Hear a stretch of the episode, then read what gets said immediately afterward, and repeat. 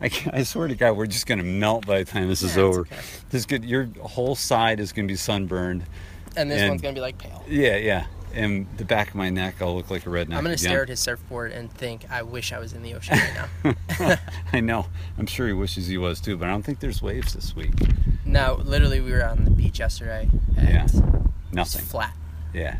for hours. And I'm like, all right, the tides have to be changing soon. And I'm like, even with the tides changing, there's nothing going on out there. No. And that's that was cool listening to Russ. Is I didn't realize how much he got into surfing. Mm, Yeah. yeah. big time.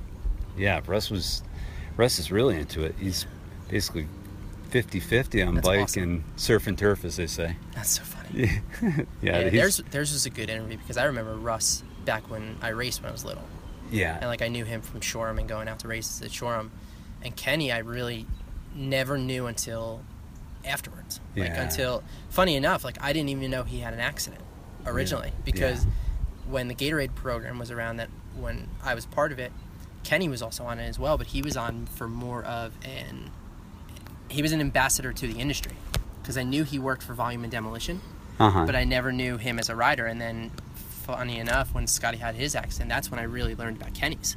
oh, I knew something was up. I'm like, I know this dude's always out and about. He's connected Yeah. to so many different people.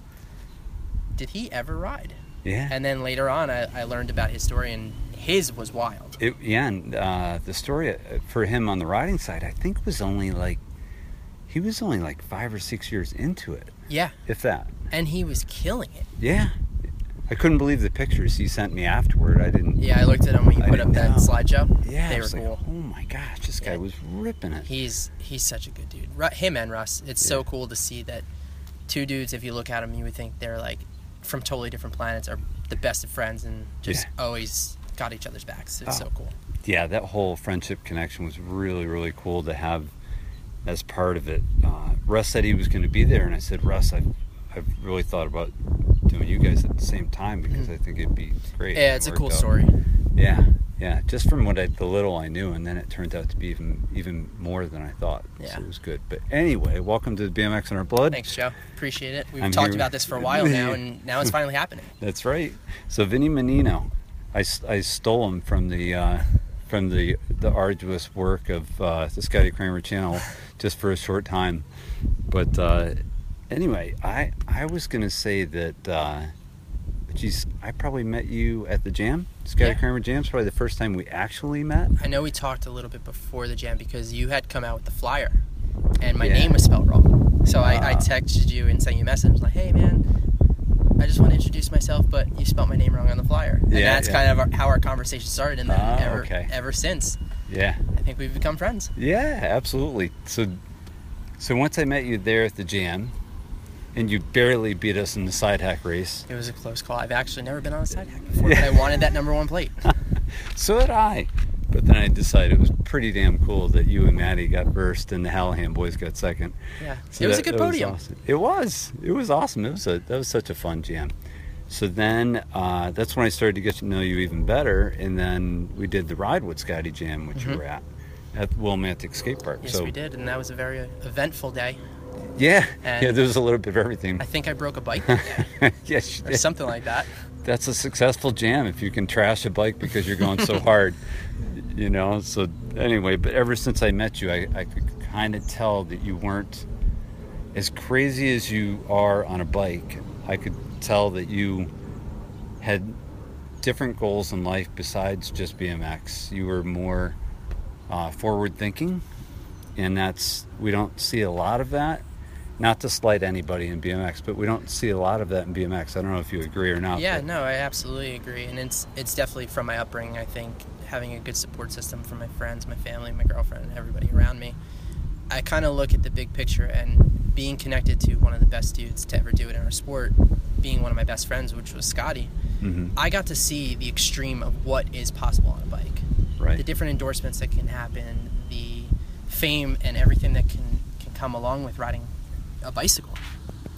That I always looked at it from the aspect of, well, I know there's far and few in between that can actually take it to that step, but I gave it my all. I, I tried to make it happen. Right. But one of the things that my parents had always backed me with, and like, we're gonna support you with whatever you decide you want to do in life. And it got to a point where I knew I was never as crazy as Scotty was on a bike, and I knew that it was the thing I loved so much. But it allowed me the opportunity that my parents were behind me no matter what I wanted to do, that they let me go for it and they let me chase my dream. But the one thing that my parents did tell me was out of high school, this is all before you lost health. Like if you didn't go to college or get a job, you lost your health insurance. Right. They didn't extend it till 25. No, no, no, no. This is all before like the Obamacare Yeah, stuff yeah. kind of went into play. Right. That with my track record, I got hurt a lot. It was like every year or two, I had a pretty serious injury, and knowing my track record, I'm like, okay, I'm not ready to go work full time. I guess I'll go to school. So I chose to go to community college and just did the basic, Mm-hmm. the basic courses that I guess pretty much every major needed Mm-hmm. to fulfill. And then I graduated community college, and I'm like, all right, well, now what? And I chose, I basically sat there and talked to myself and was like, if you step away from it now, you basically just wasted the last two years of your life. Sure. And at the time, I was still riding full time. I was traveling to contests, doing shows, and working at the skate park. And I had a couple sponsors that were kind of, they were talking to me about potentially coming to work for them. Mhm. And I thought about it. I'm like, I enjoy the marketing side, I enjoy business. I just don't know if I want to go work in BMX just because I never wanted bad blood to the sport I love so much. Hmm. That way, when I transitioned to going to university, I learned okay, like I think I want to stay in business, but I don't know exactly what avenue I want to go to. So, out of college, I made a deal with my parents. I said, "Look, I have my degree. This is going to give me an opportunity to go do something later in life. I just don't know what it's going to be, but it allows me the opportunity to go do something." So, so working at the skate park for a little bit, and then had the opportunity to go try a couple different things and kind of feel out what the things in the business world that I may enjoy or I may not Mm-hmm. And the first couple tries kind of sucked. I, I, I gave it a whirl. I, I was young and hungry, and I wanted to, to make my name in a business that I had people behind me backing, and they just weren't for me. I got into stuff that people were promising me the world and telling me, "Oh, you're you're the best, and because you're good at something else, this is going to be the best thing for you." Right. And I learned that I had no passion behind it. I mm-hmm. had no thrill, no excitement going into work every day, and I'm like the typical person going to work that's like, Yeah. "Ugh, is it the weekend yet?" Yeah. and in reality like i was fortunate to get paid riding my bike a little bit that i knew that there's something out there that'll give me the same thrill and satisfaction that riding gives me and about three years ago i had the opportunity to get into what i what i work in now which is finance and to be honest it's the best thing in the world for me because it allows me the freedom and flexibility to make my own schedule and do my own thing on a career side Mm-hmm. but still allow me all the access and availability that if I want to go ride my bike, if I want to go travel to a new country I've never been to before, I have the best of both worlds and I'm making a living alongside of it. Sure. So now I have my main passion now and riding is now just strictly fun and, and I can do it on my terms and not be told, hey, like you can't do this anymore. You have to go to this contest. Right. So it's pretty cool. And you're insured. I am. Yeah, that I am. Insurance, which is a big deal. Let's uh, let's rewind for a minute. Sure. Just give me like the uh, the basics of. Actually, I'll, I'll shout out to a couple people because this is uh, the, the question that a lot of us ask.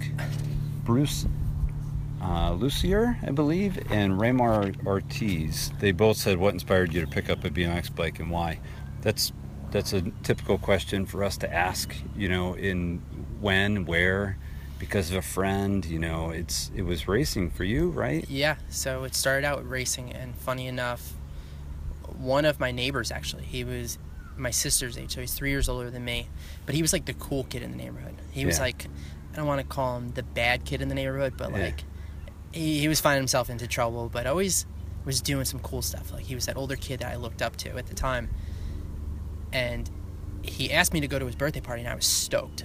Yeah. Little did I know that he was he had his birthday party at the at the bike track behind Scotty's bike shop. No way. Yeah, and what's crazy is Scotty actually instructed that party when he was I was 8 at the time, so Scotty was 11. No. So the first time I got to experience a track, I fell in love with it. My dad used to build me ramps when I was a little kid, Yeah. and just out of like particle board, and just Mhm. I'll never forget my mom telling me that when I was like two and a half, I was riding one of the ramps my dad built, and I broke my training wheels for three consecutive days. So they bought new training wheels and bought new training wheels, and then maybe they just installed them wrong, but I ended up breaking three pairs. and my mom swears this story, and she's like, "If you want to ride your bike, you need to learn how to ride a two wheeler." Right. And she pushed me off, I think, twice, and from that point, I, I learned how to ride two wheeler. Uh huh. And from that point forward, I just loved. That was my thing to do. I loved just pedaling, going outside, and trying to jump off curbs. And I'm I'm little at this point, so I probably wasn't jumping off at anything. Right. That the opportunity came up to go to my friend's birthday party, and it was at the BMX track hmm and instantly fell in love with it. And from that point forward, I think that was in March. Uh huh. My birthday was in April, and I got my first race bike. At that point, so like from that point on, we were we were game on. Jeez. And that. So Scotty was already racing at the time. Yeah, I believe he started in 1995. I started in the beginning of 1998, so he had been doing it for a little while. Yeah. But he was like, you could tell there was something about him at that age that he was jumping. He was jumping a lot higher than the other kids. He was going a lot faster. But he also looked pretty cool. Like he rode for this company called Roadkill, which is an old bike brand. I remember Roadkill. It was Jason Weatherhold. Yep. So Rest he, in peace. Nice yeah, guy. Jason was a great dude. Yeah. But what was crazy is Scotty at the time, the Roadkill uniform. At that point, they had two different ones. They had a, a white and black one, yeah. and a white and uh, white, black, and yellow one. Oh, okay. And he was wearing the black and white one. Yeah. And at the time, this is when open face helmets were still popular. Yeah, yeah. And he had a Jofa.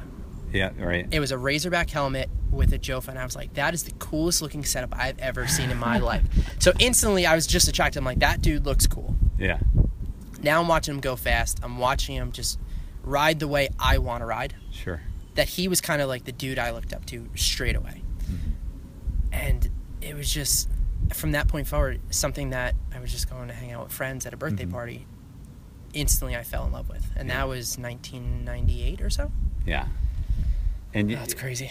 so, So, he was still he was still hot on racing. You guys were both hot on racing until yeah. So when? uh, at the time, Big Scott was running the track, so he was the track director at the time. My dad kind of just helped and volunteered and wanted just to be a part of it. And if I was going to be out there, he wanted to put his time and effort in to Mhm. make sure he was kind of making sure the track was running sure. as much as he could do. I think he was a corner marshal at the time, just helping where he could. Yeah.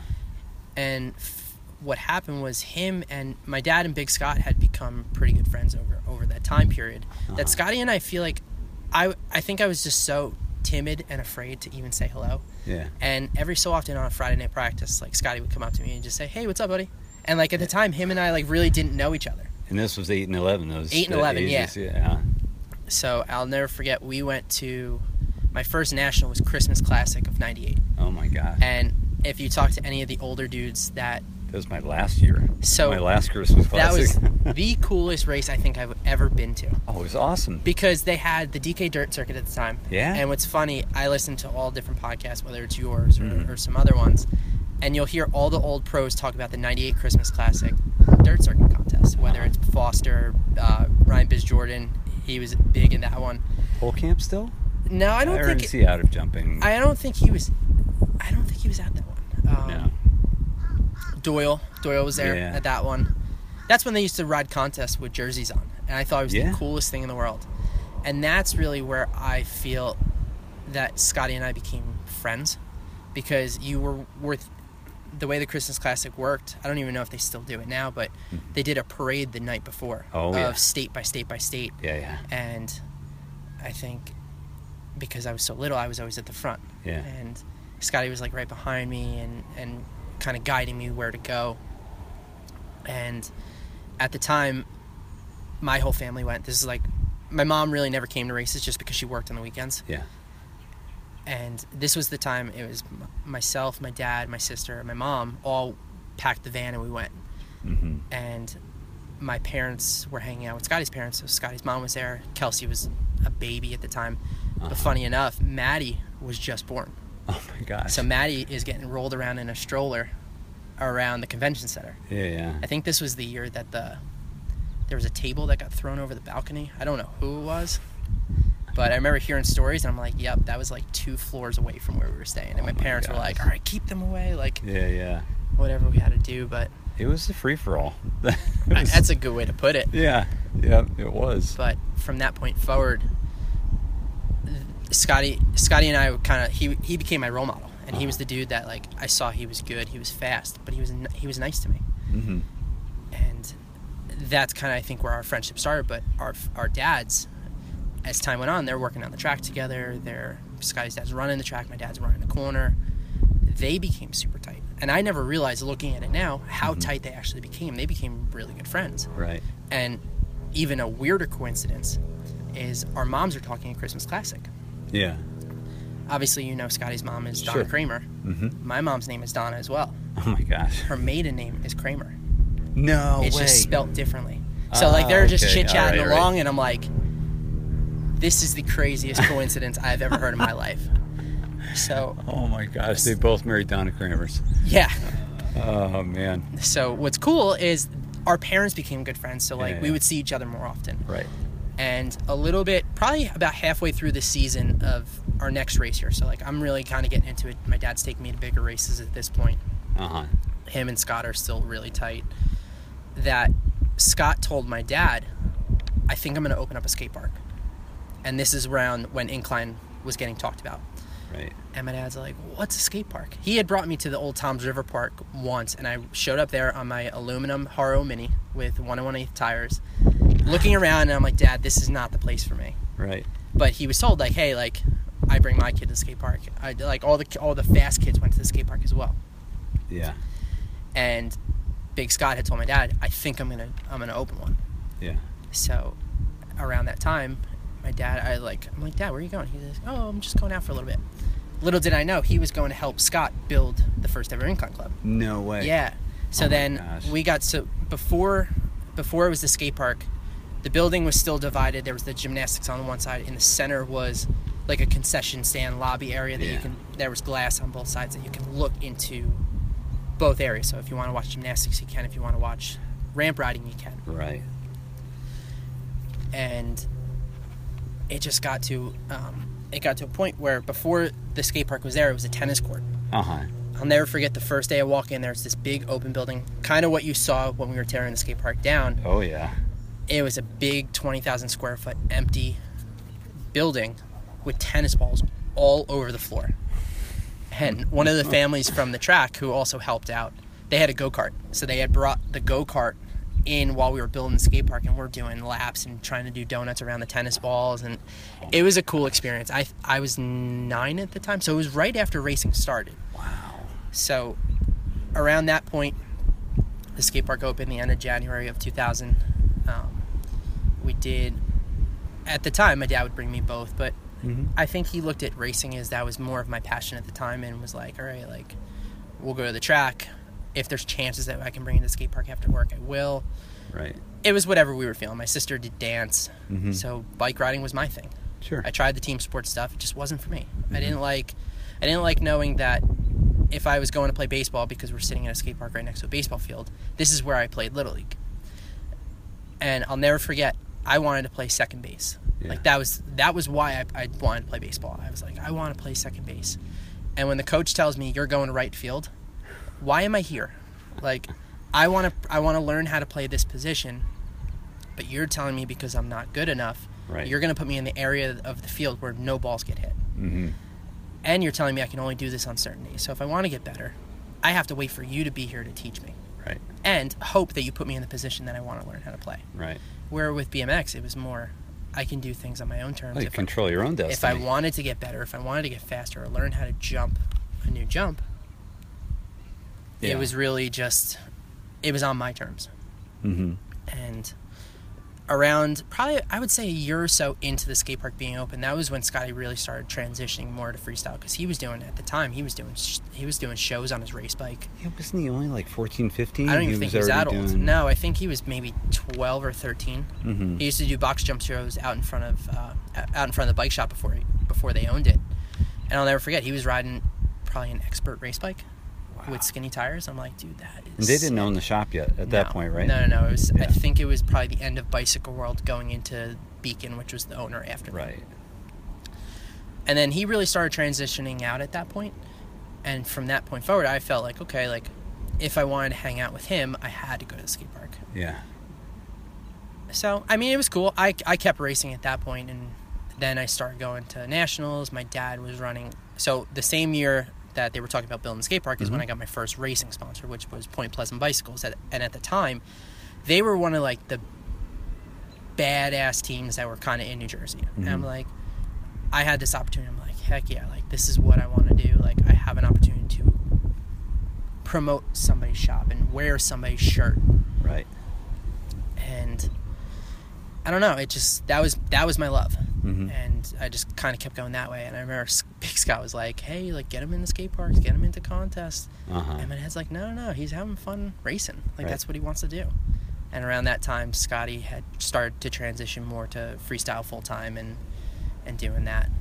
But I, I kind of did it at my leisure. I was racing. I think at that point, my dad had taken over the track. He became the track director after Scott, Yeah. and we went full bore. We were we were game on and guns blazing in that.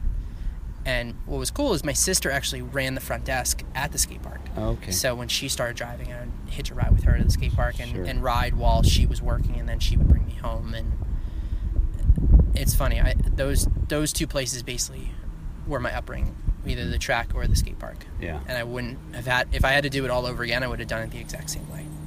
It, that's pretty unique because a, a lot of uh, a lot of us were really like you know racing in trails. Mm-hmm. So r- racing in skate park would know unless you were riding trails as well. That that's a different combination than most of us are. Yeah, we had we had to. little dirt jumps in in the back of my neighborhood. There were some older kids that kind of they never. What's funny is like they never got into racing or riding skate parks. They just built little jumps in the back of my neighborhood. So I was I think I was introduced to dirt jumps probably first before the track because we had the dirt jumps before I went to that birthday party. Mm-hmm. Sure. Yeah. And if they were a foot off the ground, maybe a three foot gap, like to me that was big. Like that was cool. Right. And then I had the opportunity to get into racing, and the rest was kind of history. Mm-hmm. So how uh, how far did you take it? Did you did you stop at amateur or did you go So- a step further? So I'll give you a quick rundown of how it went down because I, the last three years I contemplated quitting three different times, and I made, I had made three different deals with myself before I pulled the trigger. Oh my gosh. So we're at the point now. I would say between. Tw- I remember my first grands I went to was I was 12, so 2002, probably to about 2004, 2005. Mhm. I was totally content just making a main at a national. Like if I was able, and my dad was stoked as long as I tried. yeah. Whether I made the main or not, as long as I didn't like just quit or stop or make a stupid move. Like he was, he was totally cool just taking me out because that was our bond. Like that was the thing we did together. Mhm. That we would go to races, and I don't think I ever got a top three in probably my first five or six years of going to nationals Yeah. but it was just the fun thing that we did together and we made a lot of good friends doing it and i remember i was probably getting to the point i, I was probably six seven i think i was just about to graduate high school so 17 going on 18 Yeah. i got to a point where i was like why am i going to nationals and, and spend and having my parents spend this money Yeah. if i'm going there for fourths and fifths Right. that it got to a point where I was like, all right, like my parents are so committed. They they've given me every opportunity to do this, and they've never really given me crap for not doing so hot. Yeah. I'm gonna tell myself if I don't make, and I've never made the main at the Grands up at this point. I would always get moto. I would either get knocked out. I raced class and open, Mm-hmm. So just more track time because I'm sure you going to Grands years ago. Oh gosh. Yeah. You were lucky in a 45 minute session if you got three laps That's on a what- track that you've never ridden before. That's why everyone raced cruisers. Yeah, Not that exactly. they liked riding cruisers. Cruisers It was just extra horrible practice. to ride. Yeah, but so we used to bring my cruiser. we didn't. I didn't race nationals on cruiser, yeah, yeah. but I would bring my cruiser just for practice time. Oh my gosh, that's smart. So I would race class and open, and then we would go to cruiser after that just for the extra track time. Yeah. That every race I went to, if I if I got out of the motos in class, I would get motoed in open. If I got motoed in class, I would make it to my quarter Yeah, yeah. in in class, or however vice versa it Sure. worked.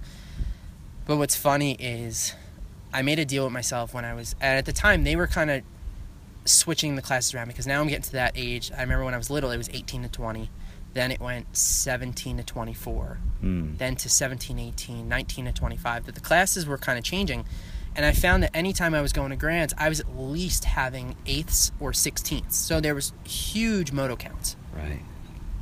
And this is all before USA BMX. So this is strictly NBL going Yes, to these are fuller gates. yeah. It's not so we were running six to eight man gates right, every round outside of motos. right. So I was averaging thirds and fourths and barely squeaking by. Mm-hmm. So I told myself that year, I if I didn't make the main at the Grands Uh-huh. in 17 to 18x, which I think we had 106 people that year Oh in my my class. Wow. I said if I don't get top eight, I'm gonna step away. I'm gonna step away, and I want to focus on freestyle full time. And I'll never forget, like, I went to a national in Pottstown, Pennsylvania, Mhm. probably about two weeks before. It was called the Last Chance National. It was right before Grands. And same thing, I was averaging that whole season. I was averaging fourth, fifth, sixth. Yeah. Every dude was trying to get last chance points, so everybody on the East Coast and Midwest came out to this race, and I never did good at this track. Yeah. It was short, it was tight, the jumps were small. It was a great looking track, but I always either blew up, got taken out, or just couldn't put it together. And I got second in 17 to 18x. And I'm like, something just clicked. Right. And what's cool is right before right before that national, I was going out with one of my friends, Phil Delizia, who was a big racer at the time. Uh-huh. He was taking me to Mike Jenicor's house, and we were riding Jenicor's Supercross track No at the way. time. Yeah, so I went with Phil. We would we would trek out from New Jersey, go out to Pennsylvania to go ride Jenicor's house. We probably went three weekend three weeks in a row out to Pennsylvania. And little did I know that was probably the, the best thing that I could have ever done. That we went, I got a second at that that national in, in Pottstown, and I'll never forget. I went in with so much confidence into grands that like I was I was doing okay in motos. I was probably getting thirds and, Uh-huh. seconds. But I remember I came into the second corner. If you remember how Louisville was, was set, they had a big step up, kind of with like a 45 degree landing into the second turn. Mm-hmm. Yeah. And it was a big, bold yeah, turn. so I'll never forget. I made a move on this dude that could have won grands that year.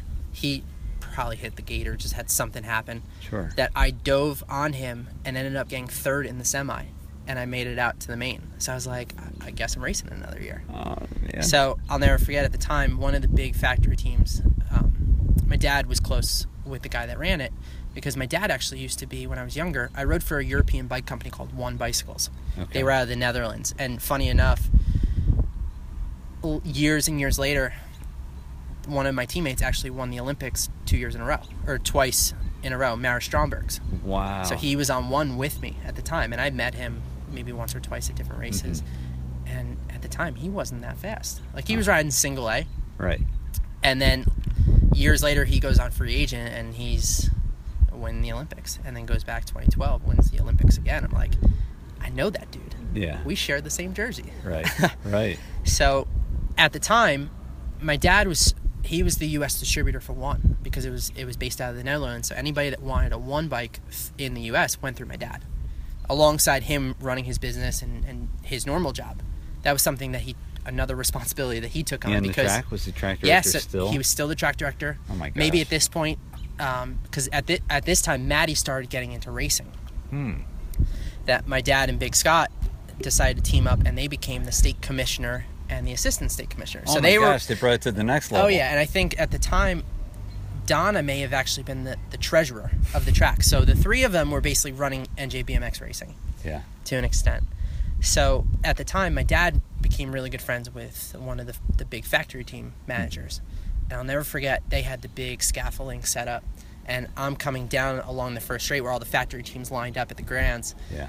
And my semi just finished, and I'm in awe. Like the fact that I just made it out of my semi in the hardest class at the Grands. And I'll never forget, I had the, the team manager, I think they won the title that year, cheering for me because I just knocked out one of his biggest competitors from the other team. That Really? was clearly on their team sheet. Like he was a shoe in to win. And he didn't make the main. I knocked him out in that second. I didn't take him out, but I, Right, right. I kind of dove underneath him and kind of blocked him Took out. his line. Yeah, and just at that point, I'm like, all right, you know what? I made the main. I guess I'll race another year. Yeah. Right. So I go to Grant the next year, and this time I'm really riding the skate. I'm, I just got my license, so I'm driving the skate park every day that I'm not working. And I worked at the skate park, so every day after work I was riding the skate park. So I was probably riding the skate park at least six six days a week. And this was incline. Yeah.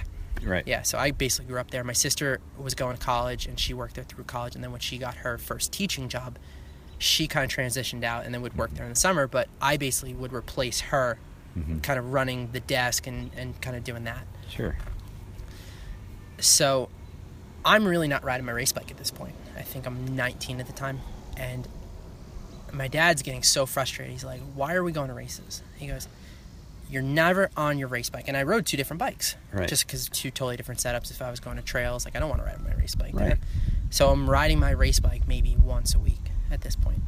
And I made my, myself a deal because I was contemplating going single A and going that route because I felt like I felt that I would do proams and I was holding my own. And my dad told me he's like, if you beat this certain person consistently, who was a single A pro, Uh huh. we'll talk. And he goes, we'll talk about you turning single A. And I was consistently beating him. And at the point, I really wasn't. I started losing interest, but I know it meant so much to my dad because now I'm finally starting to shine. I started really doing well at races. I was pretty much top three every national I went to. Mhm. That him and I were like, we started butting heads a little bit because he was so invested in it. And then it got to a point where my love for it was still there. It's just I found more passion on freestyle, like riding trails and riding skate parks. To me, that was so much more fun. Mhm. But this was the first year or two that I really started competing in freestyle. And Gatorade had a free flow tour series, which is like an amateur Dew Tour at the time, and they had a stop at Incline, and I got third place. Really? So I'm like, wow, like I can go to a national, hold my own, be top three, but I can also go to an amateur BMX contest in the in like the top class, and I can also podium as well. Right. And I'm seeing the prizes that I'm getting. I'm seeing the trips that the winners were getting. I'm like, I want that. I want something like that. Yeah. And if I won a national, I was getting eleven dollars in BMX bucks Right. that I can only use for registration, which was paid for me at the time. Right. or I can go to one of the competing bike shops and I can use it to buy stuff from Right. the other brands. Right. So it just, I, I don't know. I just wasn't having as much fun racing anymore. I think I was growing out of it. And the deal I made with myself that year was if you don't, this, I made a deal with myself to, if, if this was going to be the year I turned pro, I said, either next year, if you're going to, if you're going to race, you're going to turn single A Right. or if you get the offer from a factory team to ride for them as an amateur. Oh, okay. That was my decision maker. I go to Grands. Actually, no, this is probably around South Park. So this is 2000. Yeah, this is 2009. I'm around South Park time, and I actually saw somebody ask this question of why I was afraid of the pro jump at South Park. Oh, Pat Parker. yes. Yeah. So Pat and I have known each other for years, and Yeah. he's always kind of been a ball breaker to me because I was like kind of more of the shy little kid, but Uh-huh. I liked going fast. But when I went there, the only other time I had been to South Park was in 2006, and in practice I broke my hand Mm.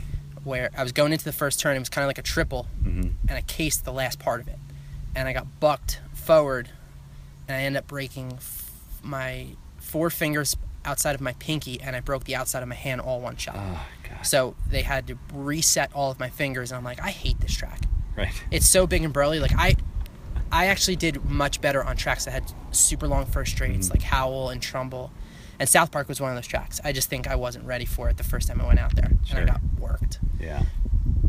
So 2009 comes, I'm riding skate park and trails all the time. Barely on my race bike at this point. If I was touching it once a month outside of going to a national, that was a lot. hmm And my dad's just getting super frustrated and he's getting annoyed. He's like, "What are we doing this for?" Because I, he was still running the team that I, ran, I rode for. So he's like, "We're not putting the effort that everybody else is putting in, and I'm taking you all over. What like, what are we doing?" Right.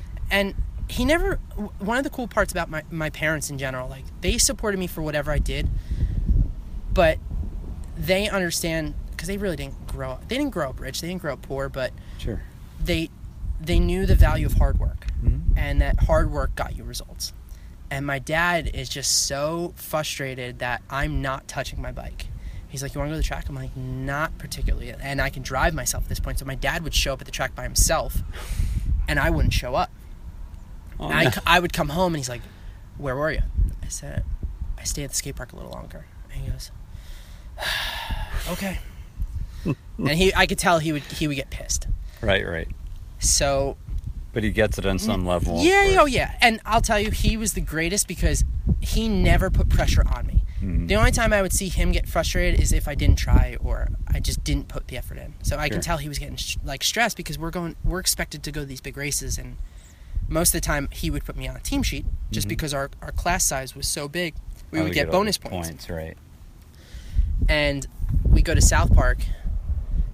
And at the time, this is my first time being there since I broke my hand. So this is my first time Oh, back in three years. Yeah. And now I'm in the 19 to 25 class. And I don't think I had ridden my race bike in two months. And we just built a new bike. We just, at the time, we were riding still for the bike shop my dad ran Uh huh. for my whole time with them. He had we just got sponsored by the bike company called Intense. That was like our co-sponsor for Right. frames. Right. And he built my new bike up, and this was my first time on it. And at the time, Pat Parker rode for um, the team Renan, Answer Renan. Right. So they were like the big competing team against the team I rode for. Sure. And I don't even think I was on the team at that point. I still rode for the bike shop. And funny, um, so I'm riding, and I just got on this bike for the first time, and I could not believe how good I was riding that weekend. That I didn't lose a lap, like anything up to the main. And the kid that was leading national points in 1925, that was his home track. He was from South Park Oh, okay. and it was like the running joke of like, dude, if you don't hit that pro jump, he's gonna beat you. Right. Like you're riding faster than him all weekend long. Right. You can easily take this if you hit that pro jump, and I had never hit it up to this point because I had never realized. It took me a little while to do it. Was you really had to ride the top of the second turn in South Park, and I was always Yeah. diving the bottom, so I was missing all the speed from the turn Sure. that I would catch my back tire on the step up out of the turn, and I, I never felt like I had the speed to do it. Right. And sure enough, first day I did not lose a lap up until the main.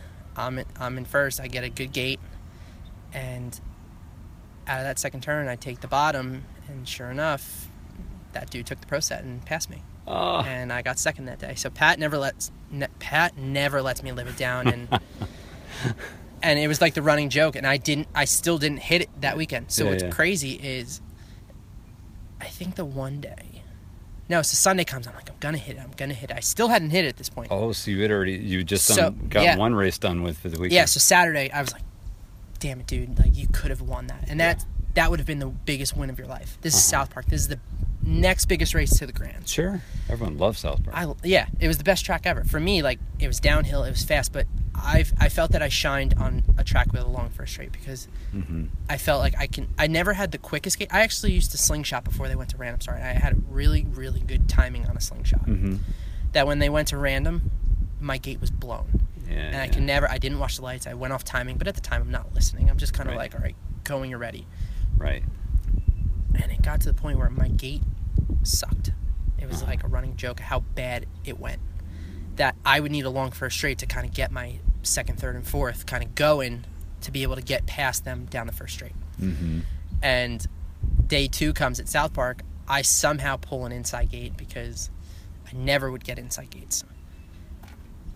And it got to the point where I was winning the main again, and I rail the turn, and last second, I bitch out and go to the amateur side. Oh. Little little did I know, homeboy was in second again, hit the pro set, passed me again. Oh. So I ended up oh, man. getting second twice. So Oh. that was kind of that's kind of what Pat's question was about of like Oh, I don't think it was a question. No, it he was, was- more of a statement. yeah yeah I would say so so him and my dad It's rhetorical. him and my dad would always bust me and Yeah. Pat was a little bit more stern about it my dad would do it in a joking way because he Yeah, knew yeah, that was like that was the game changer Right. Right. but Pat was just like the older dude he was Yeah. probably like 10 years older than me but like he was hitting it Yeah. and he would do like tabletops over because he rides trails in Kingston Mm. Right. So Right. he would always send me, he's like, dude, how come I'm hitting it and you're not? Right. So I left South Park and that was my last national before I went to Grands. I don't think I touched my bike from South Park till I went to Grands that year Oh, okay. because I started doing contest and I started doing free flow tours and we were going to a couple different stops. I think we that year we did incline stops. Rye had one and maybe we went to one other one. That the week before Grands, the only way you got to free flow finals, which they Gatorade went above and beyond flew you out to the, the finals, put you up in a hotel for a week, hmm gave you food incentives, everything. I had gotten a wild card into free flow finals. So I went to a couple stops, I podiumed, I think I got a fourth. And they're like, look, we've seen you come out to a bunch of stuff, like we want you at finals. hmm This is a week before Grands. So the last thing I'm touching is my race bike. I wanted to go prove something to the world that I really never spend a lot of time in. But I was lucky enough and fortunate enough to get an opportunity to go. hmm Never forget, my dad goes, Why are we going to Grands? He goes, You haven't touched your bike since July, and Grands, I think, was like September 3rd and 4th. He goes, We're wasting our time. Always Labor Day weekend. Yep. Yeah. And that was about the time I made the deal that said, Okay, if I if I don't make the main number one, I'm done. Mhm. But if I do make the main and I don't have an opportunity to go ride for a factory team, I'm done. Or if I want to keep racing, I'll do it on more of a fun level, but I'll do like pro ams and stuff like that. But I'll race single A. I don't think there's really a reason to do amateur anymore. Right. So we go to Grands.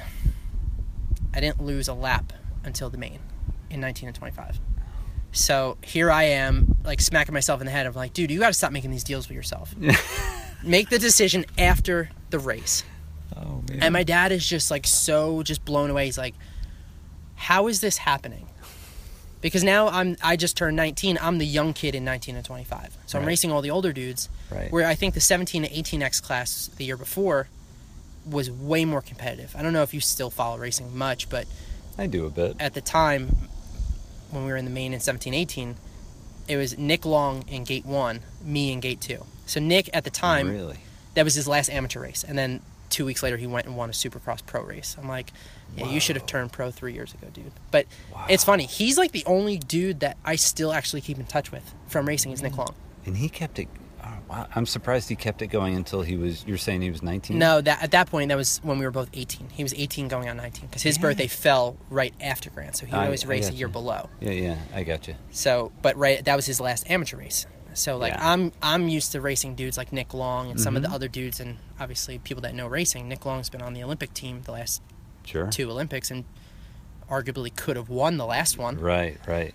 And like I'm like used to racing dudes like that. So when I went to the the 1925 class, it was like a breath of fresh air of dudes like I didn't know how they worked. Mhm. Neither did they know how I rode.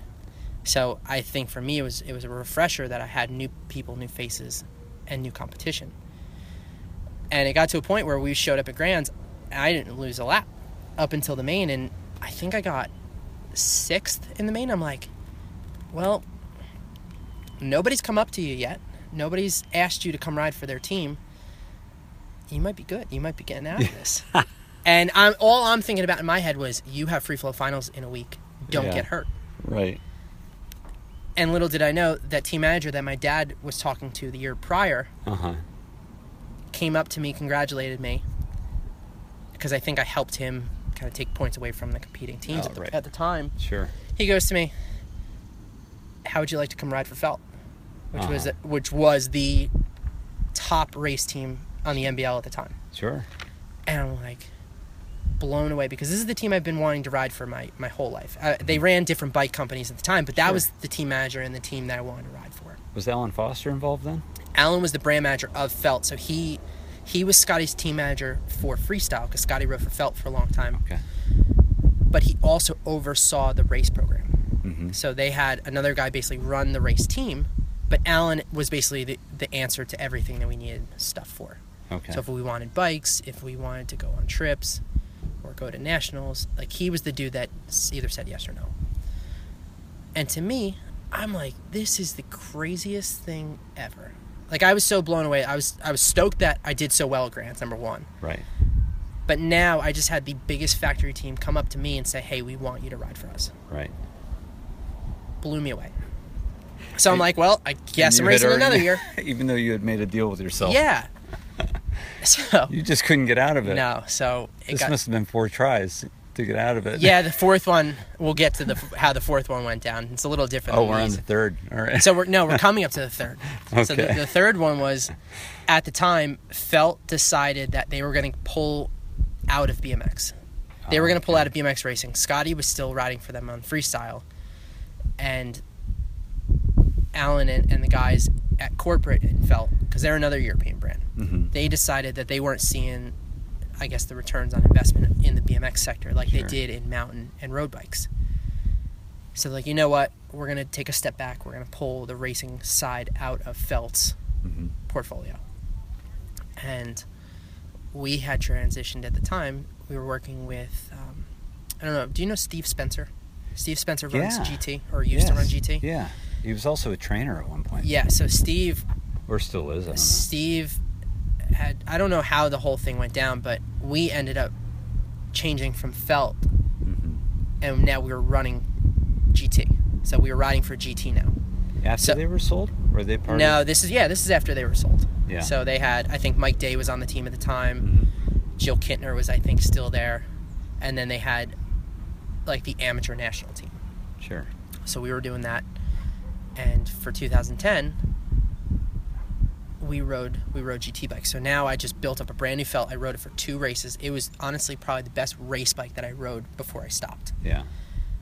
And I was like, heck yeah, like this is the coolest bike. I feel good. It was instantly like I, I just got used to it. hmm And my team manager at the time, he's like, Well, I gotta send you a new bike. And to be honest, the bikes that they sent us from GT at the time, they were remodeling the race bike, but they weren't finished yet. So they sent us complete race bikes that they were selling in the bike shop. They were like a mid level race bike complete. Sure. And the geometry was so off. And I just couldn't get used to it. Probably because I was riding my other bike. hmm I was riding like my park and my trail bike Oh yeah. nine ninety nine percent of, of the time right. that I got to the point I was just only going to nationals. I wasn't going to practice. I wasn't going to the track. I literally just felt like if I'm on my bike, I'm Mhm. good. W- Didn't matter what bike it was. That the deal I made with myself that year was if you make, if you get into Dew Tour, because at this time I, I had made free flow finals and that was like the stepping stone to get into Dew Tour Open qualifying. I said if you make Dew Tour, you will will stop racing. I'm like, okay, cool. I did not make it into Dew Tour, but the free flow store was still going around. And so this is 2010. I'll never forget. We went to the Incline Club stop was the first stop of the year, Yeah. and this is probably May. So super hot New Jersey weather, just super humid inside the skate park building. That I got second place in the contest, and Corey got first. So Corey got an automatic bid to go to Salt Lake City. Corey Berglund. Yeah, No way. yeah, so Corey's another one for people that don't follow the YouTube channel or anything like that. When I first started racing, Corey was one of my first friends when I raced. Oh, Like, so him and I raced together. Um, Scotty was a little older than us, so they always joke around that like, oh, Corey used to beat him. We never raced each other Right, outside right. of just practice, but Corey and I would race each other a little bit. There's debate on who used to beat who, Yeah. Yeah. but I have documentation to prove, but he claims it's practice, but that's besides the point. But Corey, Corey actually, funny enough, there was a jump out of the first turn on the way the track used to be designed behind the bike shop. Mhm. That was like a double, probably like a six foot gap. Yeah. But like when you were just learning how to ride, like Right. that was the jump. If you could jump that, you were you were like the dude of the like the little kids. Right. And Corey actually taught me how to jump that jump. I like followed him through it. So I'll give Corey credit for teaching me how to jump my first double.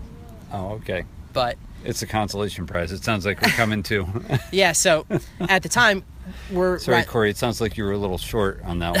Uh, I think I was smaller than him at the time, but yeah, Corey's Corey's been. I've known Corey since the same amount of time I've known Scotty. Yeah. Um, so we've been friends for now, thinking about it, twenty years. That's amazing on a whole nother level because you know with the with the whole channel deal, It's it- it's crazy. it's all friends hmm for the most part.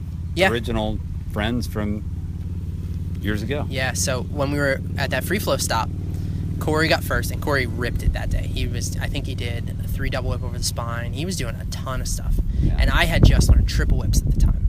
So they used to have a, a big indoor. To me, they were indoor trails. There used to be four box jumps, and the last one was six and a half feet tall, but the landing was just as steep as the lip. Like they Mhm. were like straight up, straight down, like eight foot deck, like huge box jumps. Where was this again? This is that incline. Oh, incline. Yeah. Okay. All right. So this is when we did our big renovation, probably like 2008, 2009. Mhm. Like Scotty wanted like full Dew Tour training course, but the box jumps were bigger than trails that I've I've ever ridden, and I'll never forget. I learned triple whips. That. Yeah, I think it was that contest. I did my first triple whip on a ramp. But Corey just Corey was too good that day. He he he beat me. He straight up beat me. Yeah. So Corey got his Corey got an automatic bid to go to finals. Mm-hmm. So for me, if I wanted to go, I either had to hope that I got a a wild card again, Mm-hmm. or I had to find another skate park that had a stop that I can go potentially qualify into. And my dad and I are actually my family was on vacation. I think this was in July of 2010. He goes to me, he goes, "What do you think about potentially me taking you to another skate park to go compete?" I was like, "Dude, none of the stops ha- are any places that I've been to before." Right. And he goes, "There's a stop in Ohio in August." He goes, "If you think this is something you want to do," he goes, "I will take you there." And that was in Columbus at the Flow Skate Park. Okay. So I had never been there at this point. I'm like, you know what? What's it gonna What's it gonna hurt? I'm finally getting my feet wet in competition, so I'm get, I'm trying to build my confidence. But going to a new skate park, I don't know the competition out there. Mm-hmm. So he's like, he was all in. He goes, "We're going." And that was my first time out there. Never in the skate park before. And somehow, some way, I took the win. Really? That was the only contest win I've ever taken in freestyle oh my god. at a, and I'll never forget. My dad and I are standing there, and that contest was pretty heated. Nick Bruce was there. wow. Um, this kid Mike Gray, who's a big street rider from Canada, but at the Uh-huh. time he was more in the parks. I think now he rides for Haro, lives out in California. He's amazing on a bike, mm-hmm.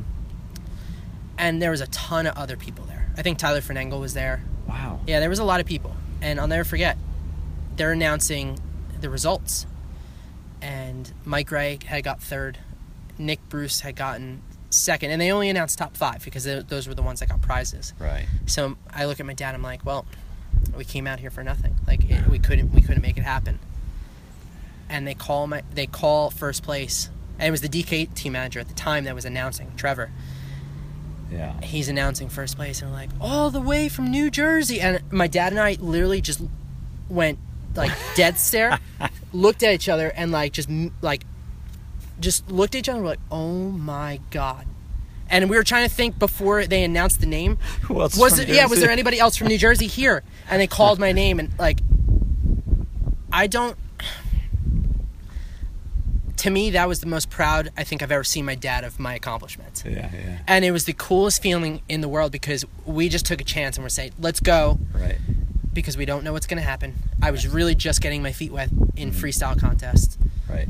And guys like nick bruce and mike gray Right. i got second and third and for me to, to come out on top then i'm like oh my god Uh huh. and mind you i'm still racing at this time Oh, you hadn't quit yet. No. Would you still have deals no so with yourself? no so th- yeah so this is part of this was my deal to get Deal into three or deal four? this is deal three and I, I was like all right if i get into Dew Tour, it's, it's game over right. I go. So the year before I got into free flow finals, went to Salt Lake. It was Yeah. the greatest experience ever. Mm-hmm. I end up bruising. I go to do a triple whip over the box, and I just bruise my heel like crazy. So I really didn't do well, but I didn't expect it. You know what? I made it out there. Uh-huh. That was it for me. Take it a year later. My dad and I say, "Hey, let's go to Ohio for a contest at a skate park we've never been to."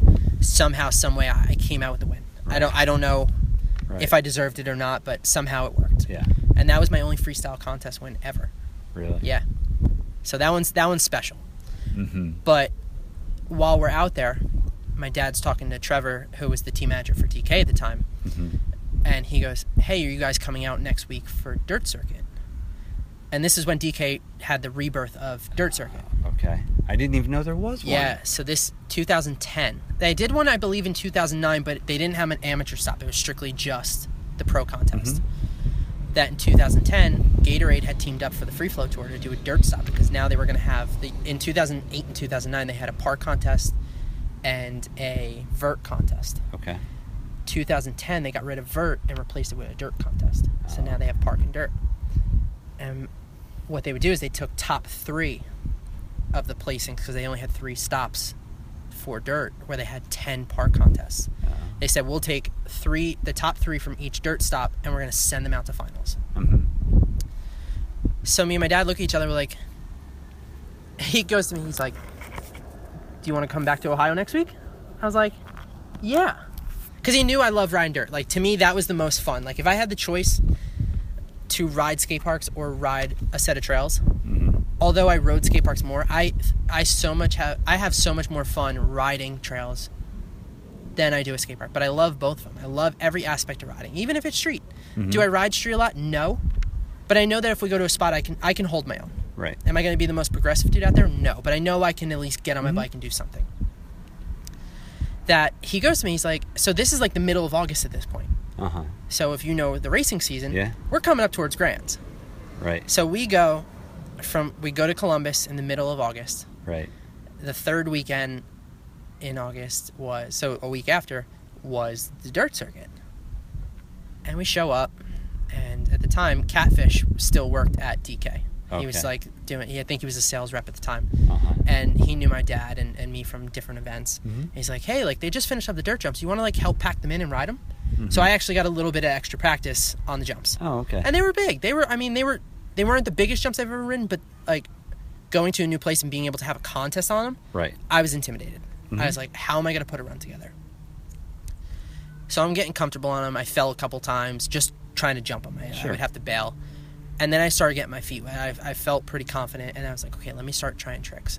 Plus, they're probably getting faster as you keep. Yeah, they're getting packed. You you Yeah. see the blue groove coming into them, and you Mhm. know the line that you're supposed to hit. So, next day is the contest. Somehow, some way, I end up on the podium, and I get another bid to finals for dirt. And so I was one of f- four athletes that year that qualified for park and dirt. Uh huh. The other three were Daniel Sandoval, hmm Kevin Peraza, and Jason Lopez, who was a friend of mine from California. Yeah. We were the only four athletes that qualified for both events. Oh my gosh. So that was a pretty surreal feeling. And this is when I kind of. So what's crazy, and looking back at it now, the amount of dudes that were in free flow with us hmm that have made it and built such a name for themselves in the BMX world Uh huh. blows my mind. In those two years, in those two years that that we I did free flow. So you have guys like Sean McCanny, Chad Kerley, Michael Laren, Mhm. um, Devin Smiley. Um, who was in the, the year after? We had that was really when the Australian contingency started coming out. So Andrew Ahumada, who's on Nitro Circus now, Shannon Ferrugia, um, Brock Raethel, hmm Corey, myself, Kevin, Kevin Peraza, Daniel Sandoval. Like there are so many dudes that fell like that came up through that pipeline that have taken it to levels Yeah. that I didn't think were possible. Right. And so we finish up at Dirt Circuit. Yeah. Next week we have to drive back out to Louisville for Grands. Yeah. And my dad's like, "Do you even want to go?" He goes, "You now have two contests that you're technically in like the national final for. Right. Right. Do you want to go?" I said, "Yeah." So now, so now your dad changed. So my dad's mind. mindset is like, "Hey, like I Why see are we there's wasting our time with this racing Yeah. crap? yeah." So it got to the point. totally changed. But mind you, that whole year when I rode for GT, every Yeah. national I went to, uh huh. I got taken out Yeah. because at the time, you know from the race world, like people always want to have an edge on everybody else. You'll see parents sitting out in the parking lot changing gears, and they'll watch practice, God, and they're changing sprocket sizes and doing all this stuff. Right. That people like there was there was definitely a change in those two years of my racing. Uh huh. That clearly something happened for the better, Right. and I can argue that it was just me riding my bike every day. Uh huh. riding skate parks, riding trails, and not necessarily being at the track every day. I didn't go to the gym. I didn't do sprints. Right. I didn't work out. I literally just rode because I had so much fun doing it. Yeah. That it got to a point where we we go to Grands and people are asking, or leading up to Grands, people were like, "What are you doing differently?" Because something's clicking. And I, and I literally used to say, "I ride skate parks." Right. And people thought I was just lying. They thought that there was something else going on that I was trying to hide. Yeah. that every race I went to, and now I'm on the factory team, so now I'm the guy they have to go after. Gosh, it's crazy. And it got to a point, and I still at this point wasn't the fastest dude out there. Like I was, Yeah. I was consistent for top three, Mm-hmm. but every race I went to, and I was convinced, and this is just all in my head, Sure. that Kind of like everything else yeah, you just told me. yeah. So going to going to a national and being on a factory team, Right. I always thought, just because the way the random system came out, Mm-hmm. that if you were on one of the better teams, your gate picks, they put you all the way on the outside. That whole year, Yeah. Every national I went to, in the motos, I had seven six one. Every single race I went to, I there was a point that I stopped going to the moto boards to even check. It's six eight two, but No, yeah. I got seven six one every race I went to. wow. So those three years I went to Grands that I made yeah. the main, yeah, I had seven six one. Yeah. And in all the qualifying, so sixteenths, eighths, quarters, and semis, I, I I never went more inside than six. I was either in six, seven, or eight. oh my gosh. But every year I made the main, Uh huh. I was in gate two. So I was so thrown off that I would go to nationals and only practice six, seven, and eight Right. because I knew that's all I was getting. Right. So now we go to Grands the third time. Mhm. So I'm riding for GT at this point, and every national, at least in one moto, I got taken out. Like people would try to screw up my points to transfer out, that I got to a point where I got so fed up of why am I coming here, putting all this time and effort, even though I wasn't putting that much time and effort because I was riding right. my other bike and doing Right. other stuff. But if I got first place, and it wasn't about this by any means, but if I got first, Uh huh. I was getting eleven dollars in BMX bucks. Yeah. Right. So I'm going Right. to nationals. We're We're, traveling, spending money to get there. Yeah. I have to worry number one if people are going to try to take me out and could that injure me? Right. And, really And- ruin your opportunity to make Yeah. make real money at the. So I just got to the point, where, and at this point I started doing shows. Like I was doing sun shows. Okay. So like I, I was doing a little bit of everything, Oh my gosh. Yeah, you were. and I just I got to a point where I was getting so frustrated. I'm like I don't want to do this anymore. Why do I keep getting taken out? Mm-hmm. So we go to we go to Grands that year, and I was like, Dad, like if I get taken out, I'm done. Uh huh. I said I don't want to do this anymore. I said you see the opportunities that I'm starting to see on the other side. Mm-hmm. What happens if I get hurt for that? Right. And he's like, okay. He goes, whatever you want to do. Mm-hmm. And I could tell he was truly behind me. He was behind me the whole time. Both Sure. my parents were behind me the whole time. Right. But he was so invested in all different areas. And I joke about it. Him and Big Scott knew about every BMX event before Scotty, myself, or Maddie even heard. Like they were just well connected on the industry side. Yeah. Right. that we go to Grands. I don't lose a lap until the semi. Uh huh. I'm like, okay, feeling good. Like I'm surprised. Like the moto and still seven six one in my gate picks. And I'm just so frustrated. and we're in the semi. Uh huh. We go into the first turn. The dude in second takes the dude in first out. I go over the berm of the first turn at, at the Grands. I'm like so bummed out that like I had such a good weekend going so far. Oh my gosh. But what I didn't real well, I also thought at the same time, I'm like, this is your last race ever. Yes. Yeah. Right. Right. But what I didn't realize is as I come back over the berm, the entire pack was taken out. First through eighth was taken out. I get on, I get back over the berm. right. I'm You're in first. I was like, you can't script this. Like, you can't make this stuff up. And there was maybe one or two dudes that got out with me, but I just got clipped in quick enough that like I got past them, and I'm like, right. you like how? and that year, I think I got like sixth in the main, so I was just stoked to make it out. And Right. team manager was happy because we got points and screwed up everybody else's Right. points. Right. So at that point, I I really started getting out of racing. I, I really Yeah. wasn't having it, wasn't feeling it. I made a deal. I told my dad this, and I, and I I was in college at this point, so like I'm learning business and kind of how business works. Mm-hmm. That when you ride for a company, you're a representative of that brand. Your job is to help promote them, get them out to the public, and show them in a light that people want to buy their stuff. Where I think a lot of people look at sponsors and like, I can get free stuff. Like it's what is in it for me? Right. where I always try to look at it from the other side of what do those dudes do every day to try to get enough people to buy their stuff normally. Right. But if you can have people out and about, either wearing shirts or hats or doing things that can promote your brand outside of what you guys can do from the office, sure. how can it work twofold? And at the time, I was probably one of maybe two athletes that I saw competing, both on a race side that could hold their own. Mm-hmm. You don't necessarily, you're not the best, but you can hold yourself on freestyle too. And if you show up to a contest, you can you can place top three or top five. That it was it was rare to see. I think at the time, Brandon Dosh may have been the only other rider that I saw do it. And then he transitioned fully out of racing, and then within a year or two, he won the Dew Cup. He won the Dew Tour overall title. Oh my gosh. And I'm like, I used to race that dude. Uh-huh. And now I see him doing this, and he looks like he's having a blast. yeah. I watched what Scotty did years previous, and he got out of racing, and the opportunities that came to him on the freestyle side. Mhm. That I started to second guess, and when Big Scott told my dad, like, "Hey, you should get him into freestyle," I wouldn't do it. I wouldn't change it if I had to do it again. But Sure. it's just crazy seeing what could have happened, and I don't even know if it would have happened. But I saw just kind of With- what was out. freestyle? Yeah, just like if I transitioned out when I was younger, what could I have possibly taken it to at an earlier age? Mhm. But I'm Right. not going to sit here and guess and think, all right, like what would have happened differently. Sure. I'm stoked the way it, it went for me. Yeah.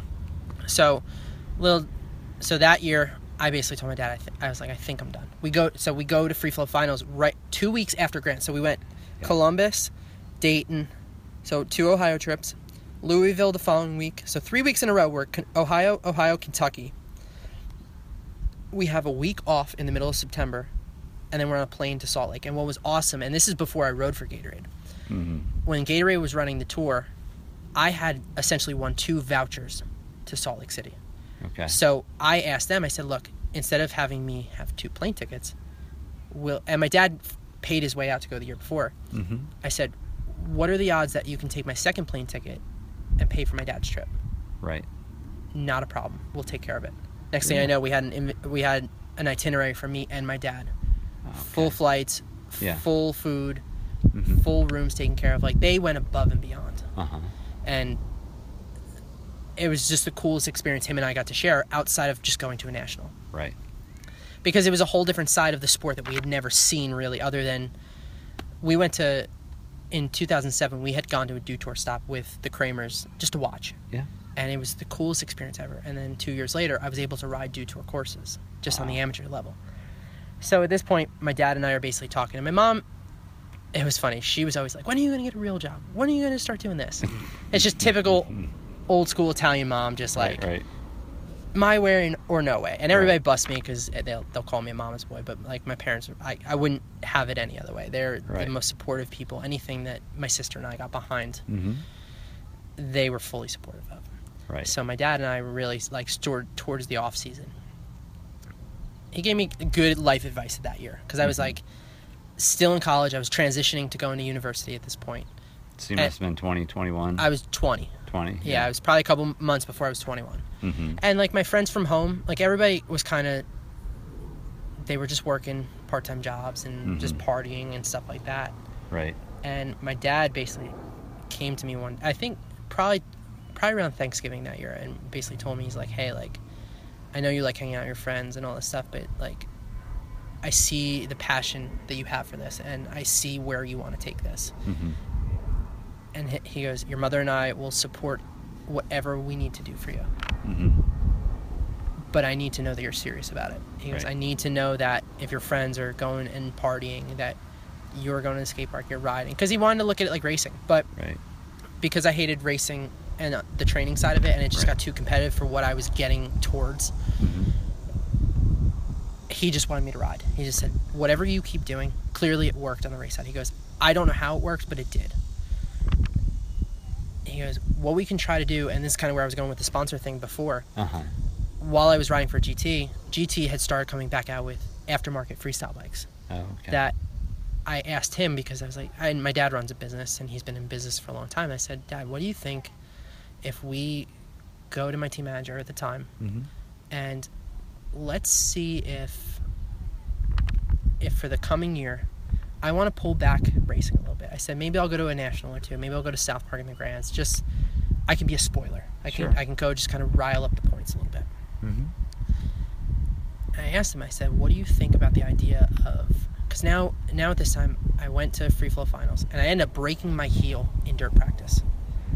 So I had to ride the dirt contest and the park contest with a broken heel and the other one was deeply bone bruised. So I could barely walk at this point. Right.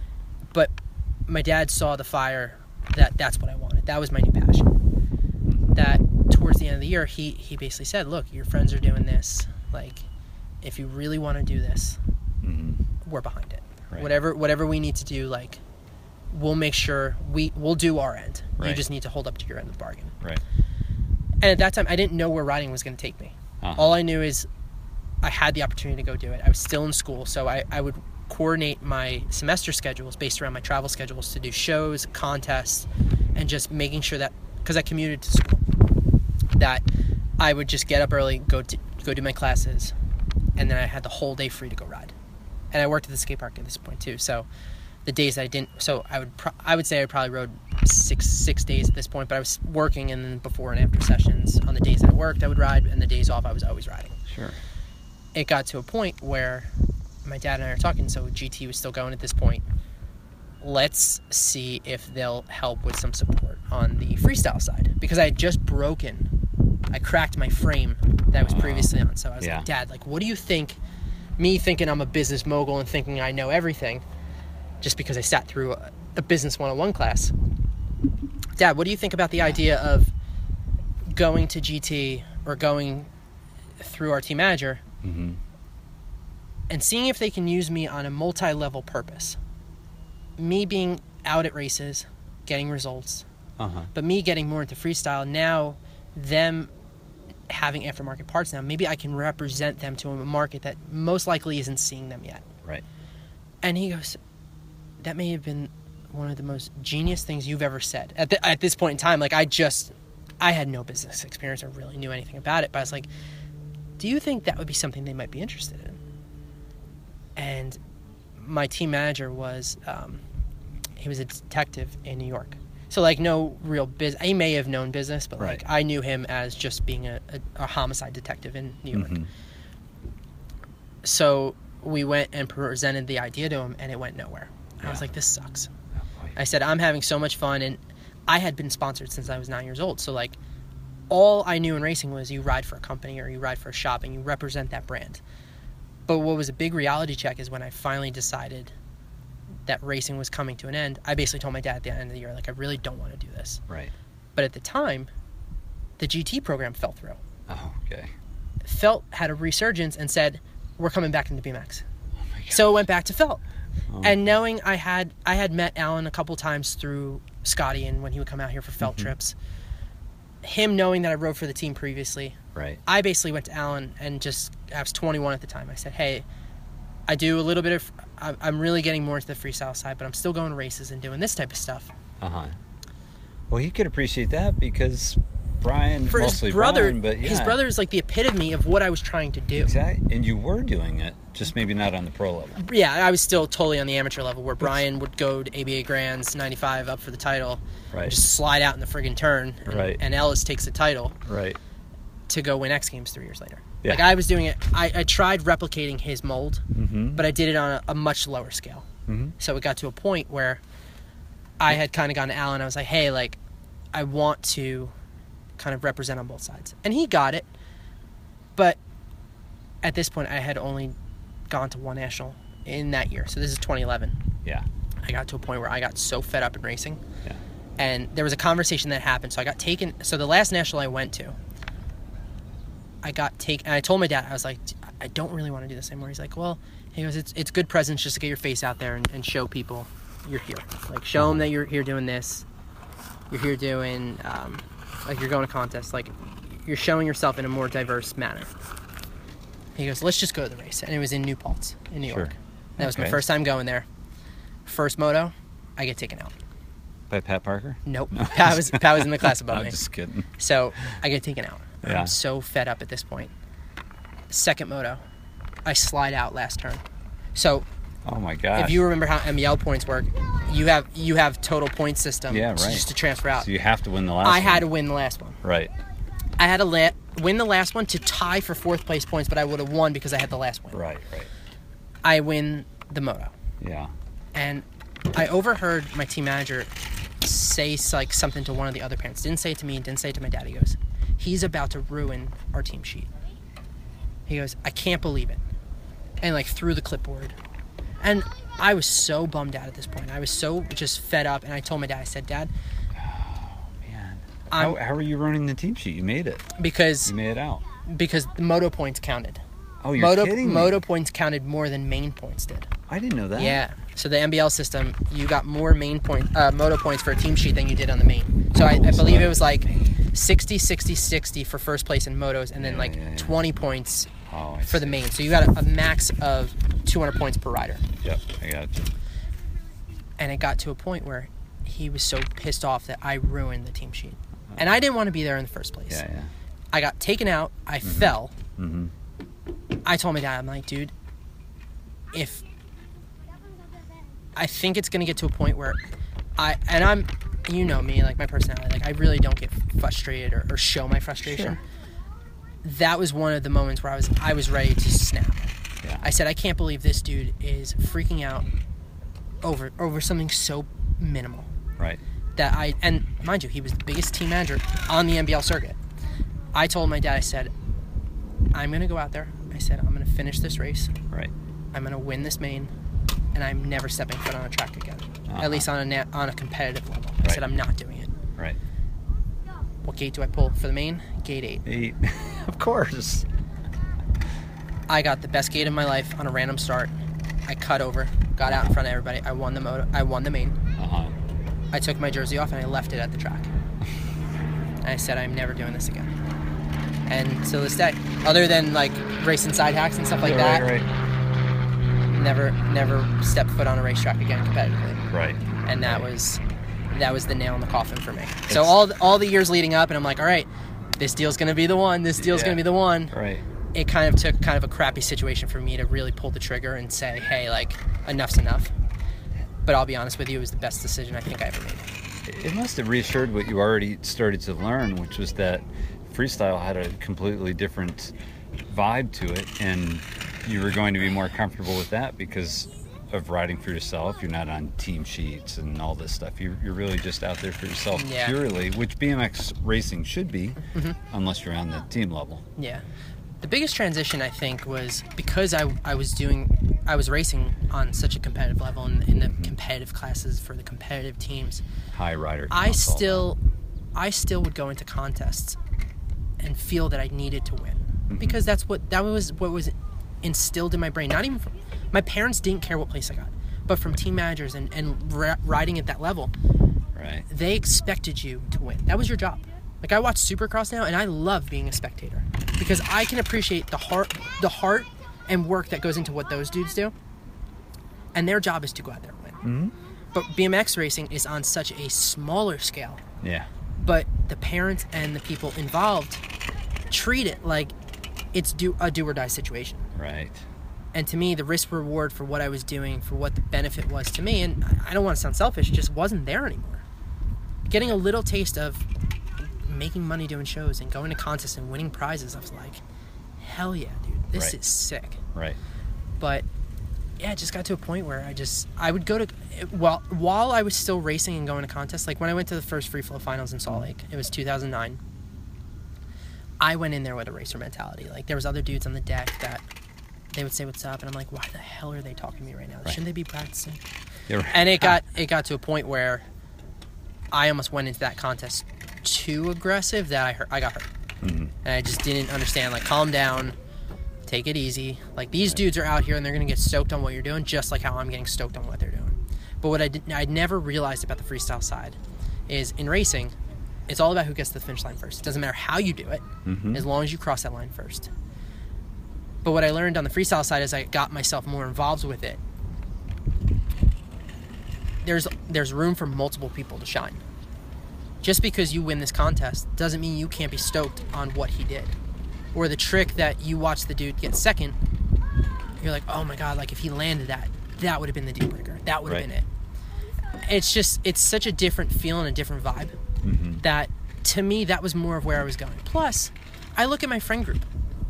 I mean, I was lucky, and I'm still very lucky that Scotty's been in my life for a long time. That I got to watch his career happen. Where it's funny, I'll run into people now and they'll be like, "What's it like?" Because they a lot of people, a lot of the newer kids only know him from the YouTube stuff. They don't really know the background of his career Right. and that alone is an amazing story in itself. And people will be like, "What's it like? What was it like growing up with him?" I'm like, All the questions are in there. "It was, it was just a normal thing. Like that was, right. it would be like if you said, "Hey, I'm gonna go to my friend's house and we're gonna play video games and we're Mm-hmm. gonna go out and play basketball." Well, you're around him at, at this point for 22 years now, right? Something like that. Well, at that point, over point, 20 years. no. So this is actually 2018 is our 20th year of knowing each other, and I would Uh-huh. say 19 years of being friends. I Because in the first year, I was I was too hesitant. I was a little kid. I was fair. afraid. I don't want to say I was afraid of him, but I was Yeah. afraid to go and say hello. Where he would come say hello to me. Right, right. Yeah, it does make it hard for you to to probably understand the question when someone says, Yeah. you know, what's it like? It's it's But- like it was when I was nine. Yeah, and what's crazy is like going into contests and and and like thinking of how I had to approach them. I would always go in with a racer mentality of like, you need to perform. Did he ever coach you on that, Um, Scotty? What's funny is he would just say, "Hey, go out and do what you normally do. Go ride and ride your ride, and just think of it like a normal session." Uh huh. But what's funny is my dad and Big Scott were notorious for being sideline analysts. that still to this still to this day, I can picture them in a golf cart doing exactly that yeah, while they're exactly. watching Yep. you. I'll never forget when I remember how I told you in dirt practice at flow finals, like I broke my heel. Yeah, yeah. I felt so good that afternoon. I felt like the king of the world. I, I literally thought I had a pretty good chance of winning that contest. Yeah. Like in my, I ne- and at this time, I never really was confident in my riding. Yeah. I literally felt like I could do this. I Yeah. thought this was going to be my my big Yeah. my big win. Right. I, there was one, two, three, five jumps in the line. Five. Five jumps. Wow. and a straight jump, hip, but we're, we're talking thirty foot, thirty foot doubles in twenty five mile an hour crosswinds, and it was gnarly. This is my big, big dirt first time experience, yeah. and I'll never forget. My dad and, and Big Scott are sitting there. I had jumps on every hit besides the first one. I just couldn't figure out something I felt confident with that I felt was big enough to be a statement Right. and make make that move hmm and um, it got to the point where Big Scott goes to me. He goes, "You want to win this contest, right?" And I was like, "Yeah." He goes, "You need to flip that jump." He goes, "You need to start with a bang and end with a bang." He goes, "The rest of your run looks great." Yeah. He goes, "But you're missing the starting bang." Right. Can't straight jump. No, and I was. I was straight jumping it. Yeah. And he goes, he goes, if you want to win, he goes, if you want to win, you need to flip that jump. So Yeah. I'm sitting up there, and one of the guy, one of the other guys that I forgot about that did free flow with me for the two years was Larry Edgar. Really? Yeah, so Larry was Oh in there the two years that I was in there, and we were sitting up on the on the hill of the roll-in for the dirt course, Uh huh. and it's Larry, myself, and TJ Ellis. And Oh, TJ okay. was TJ was like coach, kind of coaching Larry, like, oh, like this is how you do it, like. And TJ, if I was gonna ask anybody's advice on how to flip that jump, TJ was the dude. TJ has the most incredible backflip on a dirt jump. Uh huh. That I go and I was like, TJ, what should I do? And like he kind of looked at me funny. He's like, you're not gonna flip that, like, cause I didn't know him at the time. This is the same first jump that we're talking about that Big Scott. Oh, yeah, yeah. yeah. Okay, So I all had to go back up after I got coached from them. Right. Now they're telling me, hey, like, And you're getting a different answer. I'm trying to get it from. TJ Ellis because I know I watched him earlier in the day, and he's like, "Yeah, dude, I don't know if you're gonna do this." And he knew like nothing about me, and I really knew nothing about him. All I knew is he knew how to do that jump. Right. And he comes back and he's like, "Yeah, dude, like I don't know." So I took that as challenge accepted. Yeah. I took that as challenge accepted, and he basically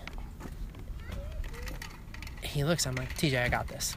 Yeah. and little do I know, I'm going to hit the first jump. I overshoot the flip. So I over rotate the flip number one, but I missed the jump by. I missed the landing by like seven feet, and I went Over? To, I went to flat, and I fell from probably. Video too. I fell from probably. It had to be 15 to 18 feet up to a concrete floor. So it was like this picnic table we're sitting at. That was my landing Really. and I broke my one heel and I deeply bone bruised the other one.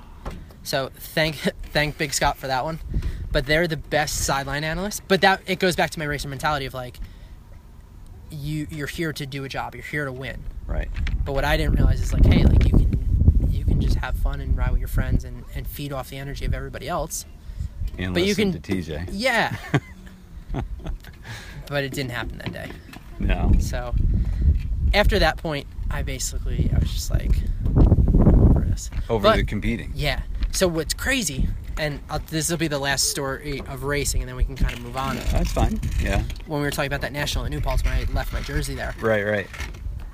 what's funny is I had gone back out to Ohio for my last free flow contest because I tried getting into Dew Tour for Park and I got denied. Like they only take, I think it was like 40 riders in the world, and like me not performing the best at free flow finals because I had broken feet and broken heels. Right. I didn't get to perform the way I wanted to to get myself into Dew Tour. Oh, okay. So at that point, my dad and I went back out to Ohio, and this is when Flow 2 closed and they went to the new building where Flow 3 was. I go out there for the park contest, and they had a park and a, a dirt stop at the mm-hmm. same spot. I go out there for both, thinking, okay, I can get my last chance to get into Tour. I go out there, I break my leg in What? finals of park. And I still got second in the contest. So I, I didn't qualify, Right. Right. but I'm like, damn it, like you just ruined this. So racing, I kind of had a bad taste in my mouth about it. Right, right. I was like, I'm cleaning the slate. Fresh head, going to the contest, feeling confident, break my leg. Little did I know, three weeks later, I get an email. Congratulations, you've been accepted into Dew Tour for Dirt. I'm like, what? Oh my god! And it, it sucked because that was my first.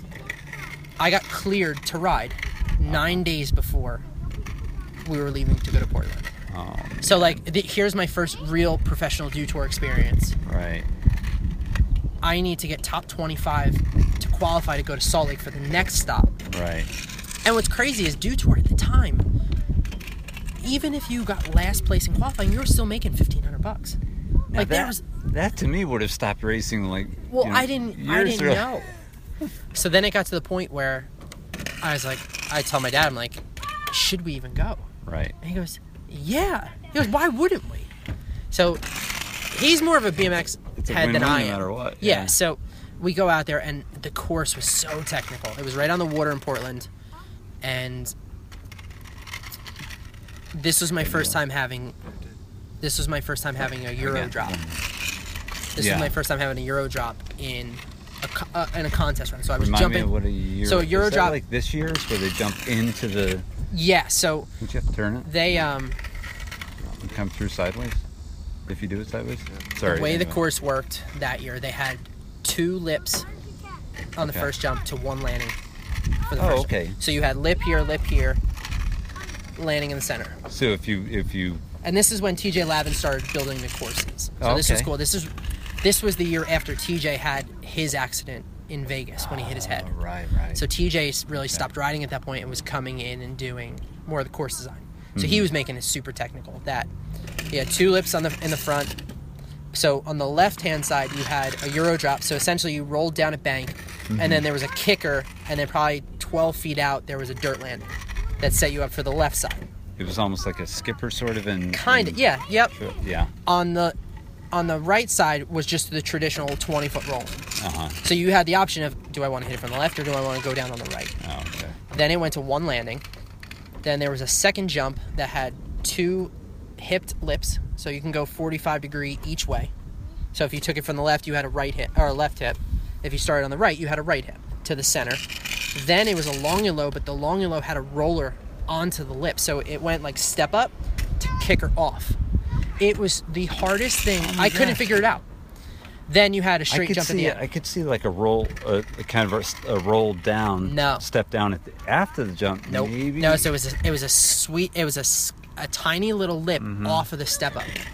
Oh my gosh. So then you had a big booter for the end. Yeah, yeah. And I, I, I can't tell you, I was stressing number one because it was my first real ride back. right. It's my first real professional contest, like where I was riding against dudes like Dennis Enarson and Right. Ryan Nyquist and all these dudes. Right. I just got I got so intimidated. I just didn't know how to react. So I I was nervous number 1. Mm-hmm. Yeah. Then I can't figure out the course number 2. Right. Then we're in practice. And I, I probably have like a couple runs left, and I'll never forget. And this was like, they always say like, don't meet your heroes because you're going to be disappointed. Uh huh. This was the absolute opposite. Yeah. I'm sitting on the deck with Ryan Nyquist, and I had I, I've seen him at different things previous, but never actually talked to him. Right. He comes over to me and he says hello. And I'm like, oh my god, Ryan Nyquist just said hello to me. So he goes, how you feeling out there? I was like, honestly, I'm a little nervous. I just got back from a broken leg. I don't, I don't, I don't feel my best. He goes, okay. He goes, where do you seem like you're having trouble? Where do you feel like you're not getting through as easy? And I told him, I said that skipper's really, really got me. I can't get through it. Mm-hmm. And he goes, do me a favor, try this. And just told me to hit a different spot on the lip. Mm-hmm. Sure enough, That's, that's that what was all I needed. Really? Yeah. But for him to take the two minutes out of his day Right. while he's practicing for a contest that he was leading points for. And you were in the same class up. Yeah, so I was basically, I was in open qualifying and he was pre qualified because he was Right. leading Right. Dew Tour points. Yeah. And then he basically took the time out of his day and like, to me, I'm like, that was the coolest experience ever because I've seen this dude. He's a guy that I've looked up to for 10 years at this point, Yeah. and now he's giving me advice. And he's one of my competitors. Uh huh. Mind you, we're on totally different scales. Sure. But he is still part of my competition. Yeah. Right. And that really gave me the feel of that was the difference between racing mm-hmm. and freestyle. Right.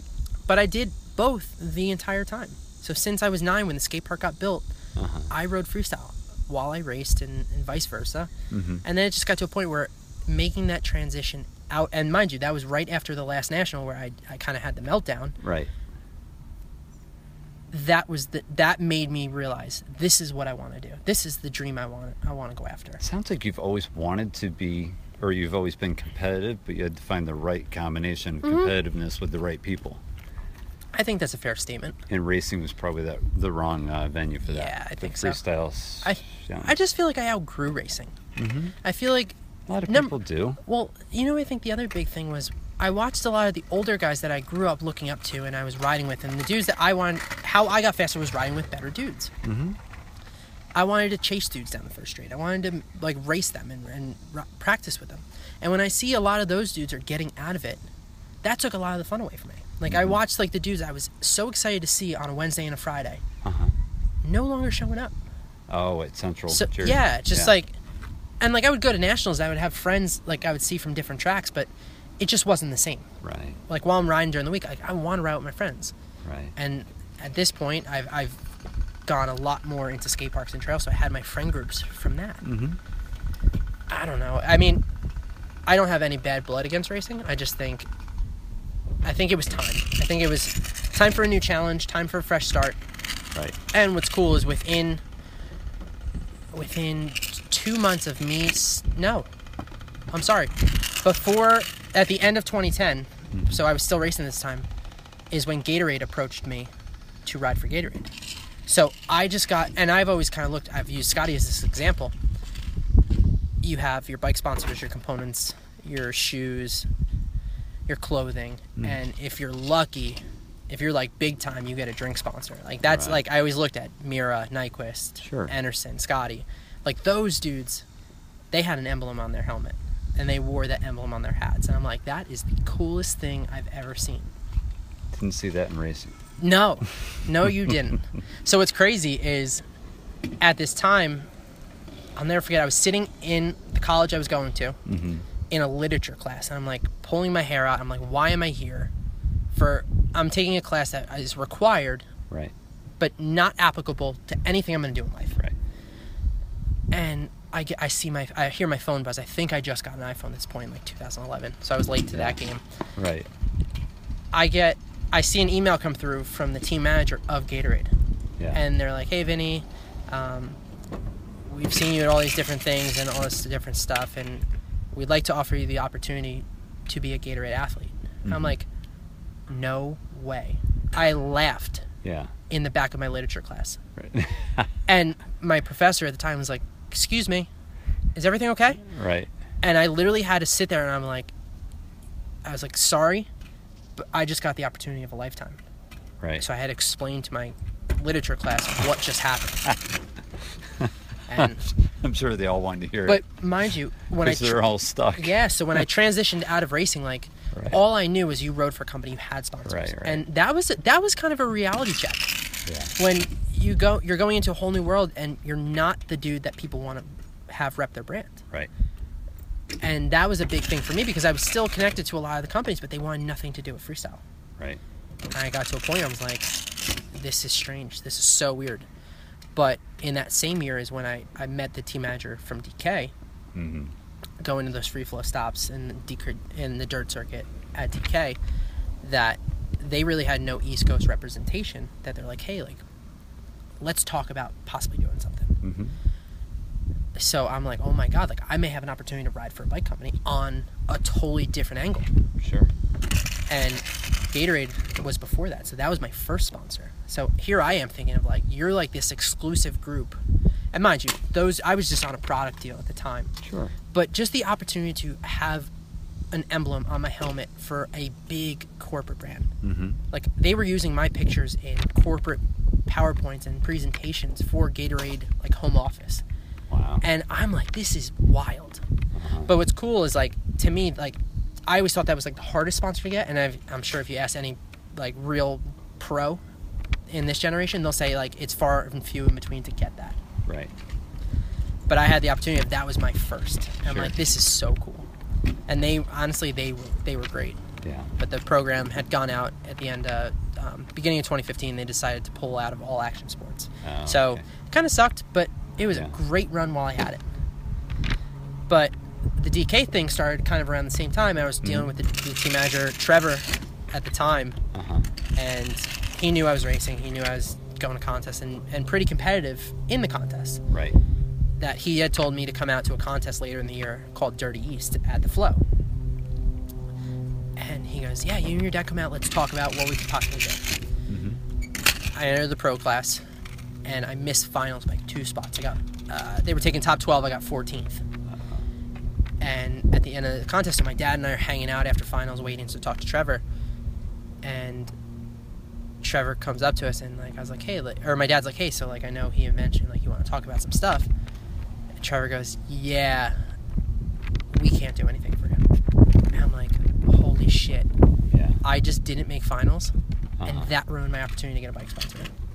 Mhm. Little did I know that there was internal transitions going on within the company that there was mergers and acquisitions that were outside of Trevor's control that DK kind of went on standby. But he always told me he's like, "Hey, stay in touch.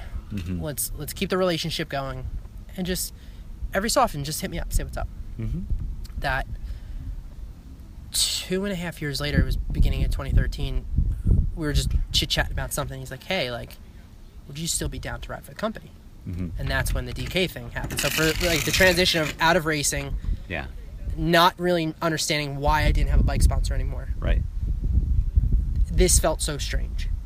And so I went for almost a three year period without a bike sponsor. And I'm like, okay, we'll figure it out. But what it told me and what I learned from it is, and this is a good lesson for any kid coming up, because Mhm. I get this question a lot and I know people ask all the time Mhm. how do you get sponsored? Oh yeah. And what I'll tell you, and obviously you know, I don't have to tell you any of this, but people listening, um, Sure. It if you're in, heard- if you're in it for the right, if you're in it for the right reasons, Right. it doesn't matter if you have a sponsor, if your parents are the ones helping you out, if you're supporting yourself and paying for parts and all your travel, or you, you're lucky enough that a company's going to do it for you. Mm-hmm. If you're in it for the right re- reasons and you started because this is what you love to do and and this is what brings you happiness, Right. you don't need to be sponsored. Mhm. Like there's days where like I I look back at it now just because I'm I'm a little bit more distant Mhm. out doing my other stuff. That if I wasn't lucky enough to still ride for the brands I ride for, Mhm. I would still be doing what I'm doing. And I would still have just as much fun. But I'm On the riding side Yeah. and, and the professional Yeah, so- side.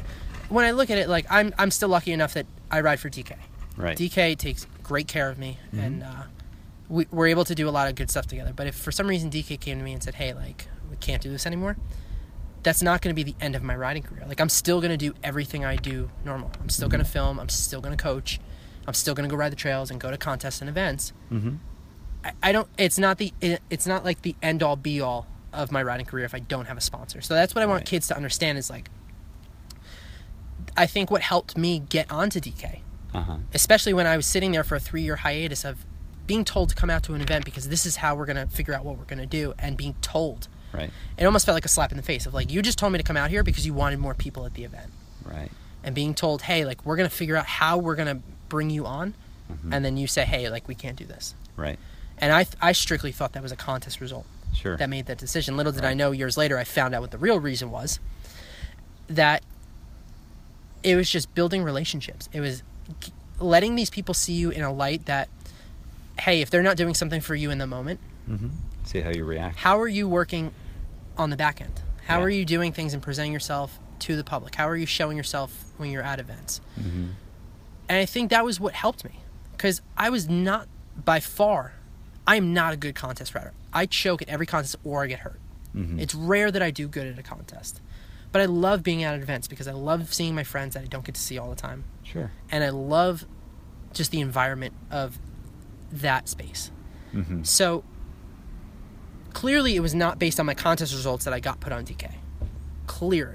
Because Right. there's really the only real other riders that do contests on DK are Drew Bezanson and Mike Varga. Uh-huh. Both those dudes ride X Games. I do not. Right. And it's cool because that that's their platform to shine. Mm-hmm. And I've always kind of been like, all right, I'm out at events, I'm, I'm doing stuff with the kids, Mm-hmm. and trying to be, I'm, I'm trying to show the brand to a different clientele base. Sure. Really, DK is being shown from them to to the mainstream media. During X Games, they'll see a sticker, they'll see the, the frame, and you hope from a business standpoint that somebody sees them, they're stoked on them, and they're like, I want that bike. I'm gonna go buy a DK complete, or I'm gonna mm-hmm. buy an aftermarket frame. Sure. Where for me, I feel like what I can bring to the table is a little different. Where with my coaching stuff, I'm working with new kids that are just getting into BMX. They're starting out on a Kmart or Toys R Us. Well, mm-hmm. not so much Toys R Us anymore, Right. Right. but starting on a, on a more entry level bike. And as they progress, parents are asking, "What do we need? What what should we get them?" Mm-hmm. now I can bring the avenue of say, hey, here's the company I ride for. Is it the greatest and the only brand that's out there? No, but I truly believe that they offer a good bike at entry level rates Uh-huh. for exactly what your kid needs. Right. And let them make the decision. But if they believe enough in me, they're going to trust my opinion when they go and they have to make the choice to buy a bike. And if they see I have a DK hat on or a DK shirt and I ride DK parts, Mm-hmm. they're going to be more inclined because they trust me as a Right. person. Or I hope that they trust me as a person. Right. That when they go to buy a bike, they're like, oh, that's what Vinny rides. So, what I want kids to realize is it's not just about having a sticker on your helmet or a shirt to wear. Because I think a lot of times people don't understand what it actually entails to be sponsored. Well, look at how many years you went through of, of different sponsorships Right. that built up to the to the larger ones. Sure. And these kids, well, obviously, I, think that one of the major things is it's more of an instant gratification Yeah. society now. So Sure. these kids, they, these kids want the sponsorship, Yeah. you know, the full boat quickly. Yeah, what's different now is, especially with social media, anybody can start a, a company. Sure. Anybody can start a T-shirt company and say, "Hey, like, you ride you ride BMX or you skate. I want to sponsor athletes. I'm going to give a T-shirt, and you're just going to rep my brand." And this is what I think. This is what I think kind of hurts our community sometimes. Is kids and riders alone just want that that fame Mhm. or that level of somebody knows who I am Right. that they'll undercut every other rider and they don't know their actual worth. Like I look at some of these kids coming up now, and I'm glad. Like when I was trying to go for it, was much earlier than when these kids are going for it now. Right. And just with my mentality, I was, I always thought that I was like keeping up with the tricks, Right. but I was so far behind. Like I remember, I'll never forget the first time I learned truck driver to tail whip over a box jump. I'm like, oh my god, this is the craziest thing you've ever done, at least technicality wise. sure. Two weeks later, I see somebody do a truck to double whip over a box jump, and I'm like, well, you're one step behind. you think like you're you're on it and you're up to date. Right. You're three steps back, dude. So for me, it took me a little while to realize this, but I like I, I feel like when I made that first transition of getting out of racing, mm-hmm. all I wanted to do was learn the most progressive tricks because I was watching Scotty every day. We would have sessions, and I'm like, you know what? He's really good at triple whips. I want to learn triple whips. Right. He's really good at front flip no handers. I want to learn front flip no handers. Yeah. And like, there was a period of time we actually had Scotty had built a ramp behind the bike shop. Oh, okay. There was a, a resi box jump, a resi quarter pipe, and a resi spine. Really? Yeah, so it ran like you know where the bathrooms are on Uh-huh. the back of the box Yeah. on the back of the shop, from that corner and then partially on the grass. So it made like a T or, Uh-huh. or a corner. Okay. The amount of tricks we learned in that period of time we had that thing, like there was like I'll never forget like random day. Sky's like, oh check this trick I learned out. And it was like a 360 windshield wiper before the trick was like even popular. I'm like, how is that? And I tried it. I'm like, this should not be working. but like there was a period of time where like he was still so hot and heavy in the contest scene. I think that may have been the year he actually won the overall Dew Cup Oh, okay. for Dew Tour. And then he won X Games the next year. So like we were just trying to have session after session of the most progressive new stuff. But Right. look, he was a much different rider than I was, and I watched him do something. I'm like, yeah, I'm not doing that. Like that's cool, You knew your limit. but I knew where like my confidence was at yeah. and I'm and they, they bust me all the time about this is like I'm so neurotic about things need to be a certain way before I try something. Whether it's my gloves being tight, Uh-huh. whether it's I need to pull my mouth guard out, tap it on my bar, put it back in my mouth, Yeah, yeah. strap my gloves up a little tighter. Right. But when I would learn a new trick, I had to do it 75 times in the foam pit without messing up once. I had to do 75 consecutive before I would try it. So the funniest one was when we had that ramp. That's when I when I first learned front flips, Yeah. and it was Scotty, myself, I think Corey was there, um, my dad was there, and two guys from the bike shop Yeah. were kind of just watching. And I was such a head case because any I I just didn't feel confident yet, but Right. I didn't understand like Orezi, it's it's softer, but I looked at it as you're gonna get hurt. Like if and I I Right. truly thought like any trick that I do, Uh-huh. if I can't picture myself doing it first or second go, I'm not trying it. Right. Because if I can't see myself do it, Right. I'm just gonna, in my head, I'm gonna tell myself you're not you're not able to do it yet. Like Right. you're not there yet. Right. So I'll, I'll never forget. It took three hours Mm-hmm. of run-ups for me to throw my first one, Really? and I landed to wheel, like to back wheel, and then just hit my back. And I'm like, okay, now I can picture myself doing this. And within Right. three goes, I landed it. And then within a month, I was Yeah. doing it on real real box. Really? So yeah, so like I'm just super I've gotten better with believe it or not, like when I I think I just put too much pressure on myself when I when I would learn new tricks is like I need to do this first try. Because I don't like getting hurt. I got hurt enough that I was like I know the consequences. Uh-huh. So I just wanted to make sure anything I tried it didn't matter. Like I need to know that that was a real a realistic trick that I could do. Mm-hmm. So, but yeah, like that period of time is just like, how progressive can we get? And kind of, I look at it now. I, I, I watch some of the stuff that goes up on Instagram now. And I'm like, you guys are wild, Yeah. and you're and you're doing it for nothing. right. And like, I, I I'm not saying you need to get sponsored because you can make money, Right. but at the end of the day, a sponsorship is a job. A sponsorship is you're a representation of a brand that's put enough faith in you that they're using you as a tool to sell products. That's what a sponsor is. Mm-hmm. And I think kids look at it as like, oh, I just want free parts. Well, there's obligations on your end for what they do for you. Sure. And I think that goes, I think that gets underlooked and overlooked a lot because I, I, I just don't think everybody understands that aspect. Mm-hmm. And I think they just look at it from the rider mentality of, I need free stuff, and or I don't have enough money to buy these parts that I need somebody to support me with it. Right. But at the end of the day, you are a representation of that company. So every time, like, uh, like I find now, and I have, I, I like it more this way of like, like DK for example. Anytime that I go, I like I'll go to them with certain ideas. Sometimes I'm like, hey, like, here's what I'm thinking, and here's why I'm thinking it, and kind of giving them a little piece of what's going on in my head and how I think it can benefit the company. Mm-hmm. It's not so much me. I really don't care if somebody's like, "Oh my god, he rides DK." Like, I want I want to show the brand in the best light possible because we know the BMX world is very small, Mm-hmm.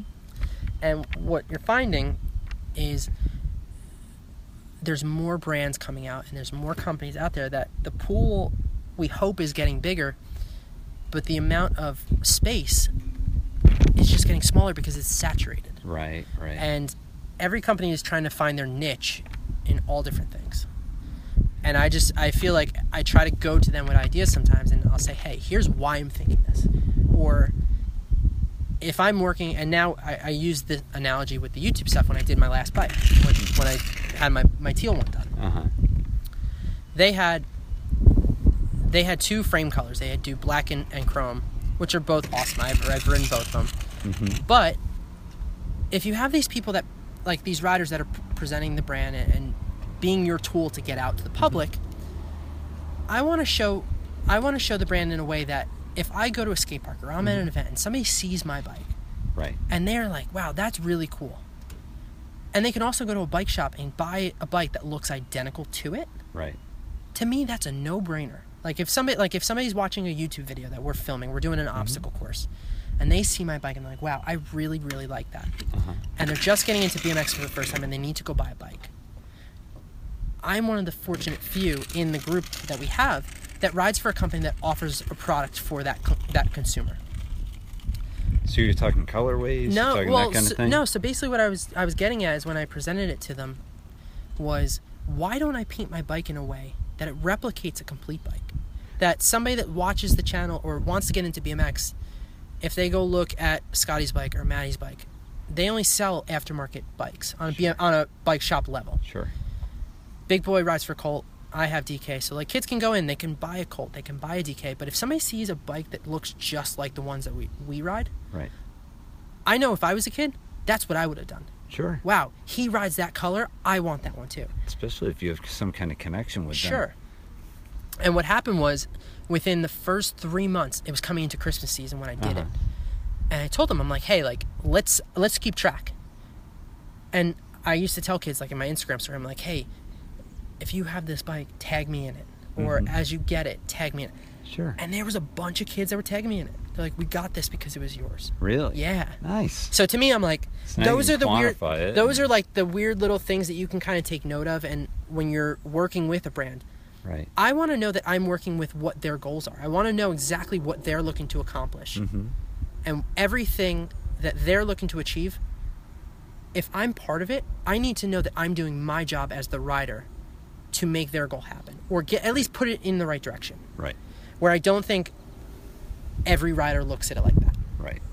or when kids are looking at a sponsorship, they're not looking at it from that angle. Sure.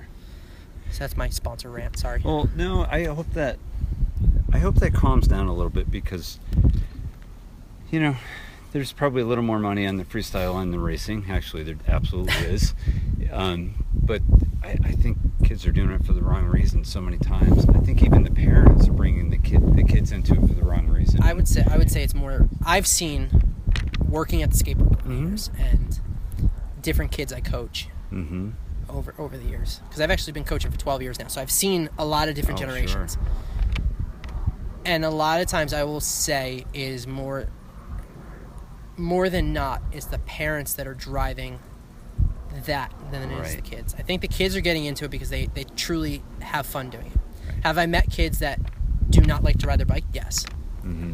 it's their parent i'll never forget i had a lesson and it was a group class so like there was a bunch of kids and i'm like hey like why aren't you riding he goes because i don't want to be here. He goes my mom told me i need to come. And it took the fun away from him he did not Yeah. want to do anything. And i'm like i went to the parent because I, I don't i'm fortunate that i get to work with a lot of awesome people Mhm. and, and teach them things that are hopefully in a, in a positive way. Sure. That I I'll go to the parents sometimes and I'll say, hey, like either pump the brakes. You got Right. you're doing this for the wrong reasons. Right. You're gonna take all the fun out of it for your kid, Right. or your kid's not having fun with this anymore. I, I think you guys should take a break. And I said it's nothing from you being a parent or me telling you what to do, Uh-huh. but I, I can just tell your, your child doesn't want to be here anymore, and I don't want to I don't want you have to waste your money for something your kid's not getting any benefit of. Right. But you I think you hit the nail on the head. I think at least on the racing side, when the Olympics came out, Right. every parent at the track thought their kid was the next Olympian. Oh my gosh. Yeah. And on the It- and on the freestyle side, I, I saw probably four or five years ago. Yeah. We had a resurgence of there was a couple young up and coming kids, and it just got it got very very heated when little kids were learning tricks. Like if there was one standout, every other kid needed to learn Uh huh. or figure out a way to separate themselves. And there was a lot of tension between different people at skate park. I'm like, this is crazy. Uh-huh. Like I'm thankful. Like I I missed this, Mhm. but it was one of those things, and I I think it's one of those things where I don't want to say parents try to live out the dreams that they couldn't when they were kids Sure. because it's not everybody. Not everybody No. wants to do what we do, but if they see that their kid has an opportunity to do something, I, I used to do it all the time when I would work at the skate park. Any kid that I saw that there was a natural talent or ability that I thought could do something, Mm-hmm.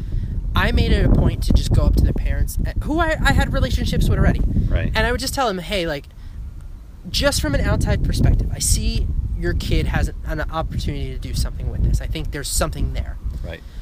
Just do them a favor and make sure this stays fun. I said the second it's ruined and they feel like it's work or you're not happy with a trick that they couldn't land that day or a contest result that they couldn't get. Like you need to put yourself in their shoes. Unless you have done it as a rider, you're never going to understand it. And what's funny, I'll and he, he was never like this, but my dad got a reality check big time. When I was little, when I was like 9, I was racing. We went to the Egg Harbor track down in South Jersey Mm-hmm. and he had won a a raffle. He won a BMX bike. And at the time, like my dad would be like, "Why don't you jump that jump? Why don't you do this?" Why don't, and he was just an outsider. He just was naive and just didn't understand. He didn't know better. Right. But he like seeing my my confidence and my riding ability. He's like, "You could do that. You could do that. You could do that." And I was like, "Dad, you don't get it. Like you you've never done this." So he won a bike. And Oh God. after the race, it's like the Father's Day, oh, Mother's Day yeah. race things. yeah, so he won Nightmares. he won a bike. Oh God. Thankfully he didn't fall. Okay. But he did one lap. No, like at the time, no helmet. I Right, think, right. I think he still smoked at the time. He had a cigarette in his mouth. I'm like, Yeah. what do you do? Like, I wish I took a picture of it, Oh but no God. cameras at the time. Yeah. But thankfully, he doesn't smoke anymore. He's long done with that. That's good. But he, uh, I'll never forget. He went one lap around the track. He goes, "I'm sorry." I said, "For what?" He goes, "I now have your perspective. I'm sorry." But I've seen it, and tell you, he he was never the parent. Either him or my mom were never Yeah. the parents that ever forced me to do anything Right. or told me, "Hey, you need to do this." right.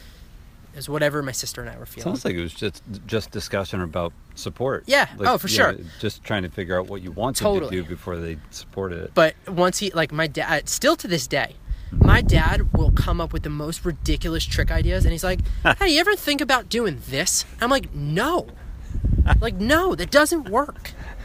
and and now he plays like a game with it. He's like, "Hey, you know what I was thinking about on the way home from work today? Oh, what if you did this?" And I'm like, "No, stop." but kind of going back to the parents Yeah. of the kids, like I just I see too much talent yeah. that I think just gets burnt out. I think Yeah. they just put too much pressure on the kid. Like you need to be that. You need to be the next Scotty. You need to be the next Brett Banasiewicz. You like Right. you need to be this next up and coming hot kid that's going to be the standout against everybody else. It, it, and it's not just BMX that this is happening. It's been happening forever in baseball. Yeah, it's, it's every sport. It's not just our community. basketball. You know, it's it's it's crazy. But that's why there's so many uh, camps. There's Yeah. camps, for, camps for everything. Yeah. Because my kid's gonna my kid's gonna kill it. He's gonna make a lot of money. Yep. And then they're gonna loan. I'm gonna knock this one Sure. out, out of the way right now, and then they can loan Kyle Carlson ten thousand dollars Oh man! because he wants to know if he can borrow ten thousand so. I saw that one. Yeah, well, what I said is I think you should loan him ten thousand followers if he wants to hit twenty thousand. Oh, funny. And then I said, "Oh wait, he means cash." Yeah, wants he does mean cash. Yeah, damn it. Kyle right. is so funny. Kyle, we'll talk about that sidebar. Yeah. We'll, uh, we'll have a conversation about that. but let's. Uh, two people asked some some pretty good questions, Okay. and I want to hit on this because Sure. this goes into career outside of BMX. Sure. There's a guy named James Allen that says, "What else do you do other than BMX career wise?" Okay. We talked about coaching. You do the channel Yep. deal, and uh, Tim Oliver, who you know, he does powder coating. he powder coated my bike.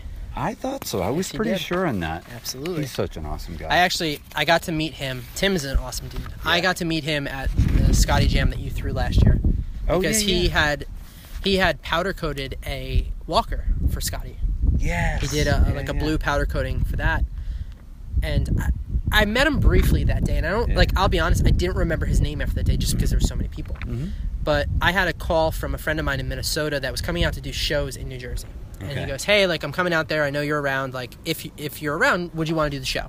Uh-huh. And I was like, yeah, absolutely. I asked who I was riding with, and he goes, "This guy from Minnesota and his son. Now they live in Pennsylvania." Oh, it's Noah, right? And little did I know, yeah, it was Tim and his son. right. So I show up and I'm like, I know that guy. Yeah, He's the one that painted Scotty's Walker. yeah, yeah. And from that point on, like, like we had a great afternoon. We had a great conversation about a ton of different stuff, learning about him and his powder coating business, um, what his son was doing, and it was funny. He's like, every time we try to make a trip to Incline, my son's always working. I'm like, you know what your son's schedule is, and you still make trips without him. Right, right. Um, but he shreds. Like I was watching. Like we- yeah, yeah. So when we showed up, I'm like, wait, so it's just me and your son riding? He goes, no, dude, I'm riding. I'm Right. like, really? He's good. He rips. I just saw a picture from the wheel mill. That that. Yeah, um, Tim. Tim's such a good dude.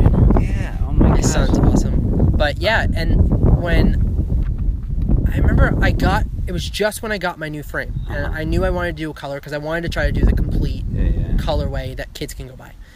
That I actually got a message on Instagram from Mm-hmm. Tim. And he's like, "Hey man, awesome riding the show with you last week." He goes, "I know you were talking about getting a new bike." He goes, "If you ever want paint done," he goes, "I run Mm-hmm. powder coating." He goes, "If you ever want to get stuff done, just let me know."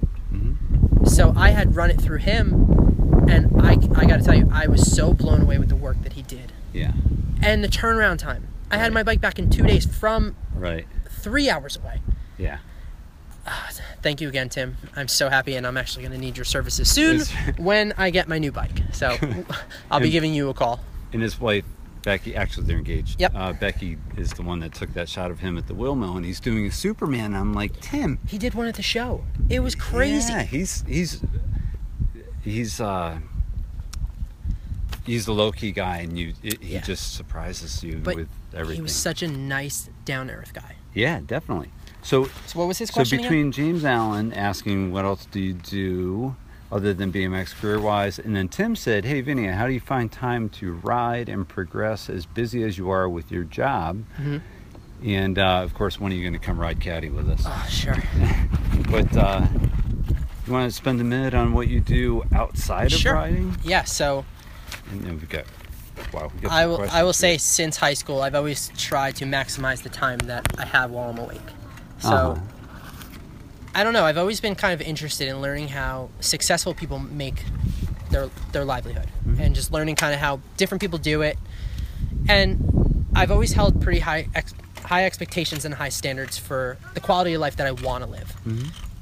Um, my parents busted their busted their asses to give us the things that we have. Did we have everything? No, Right. but everything we needed, we they made sure we had. Sure. So I'm super thankful for everything my parents did.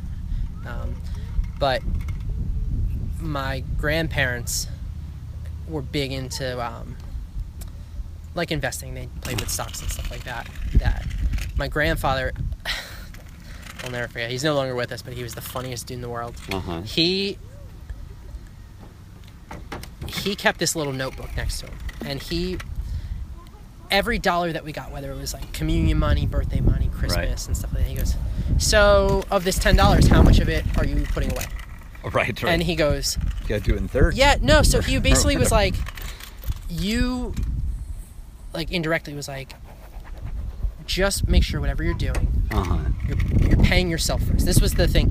He gave us this strategy with envelopes. He said, you need to keep multiple envelopes That's so funny. That's For- what my mom does. for different circumstances. Yeah.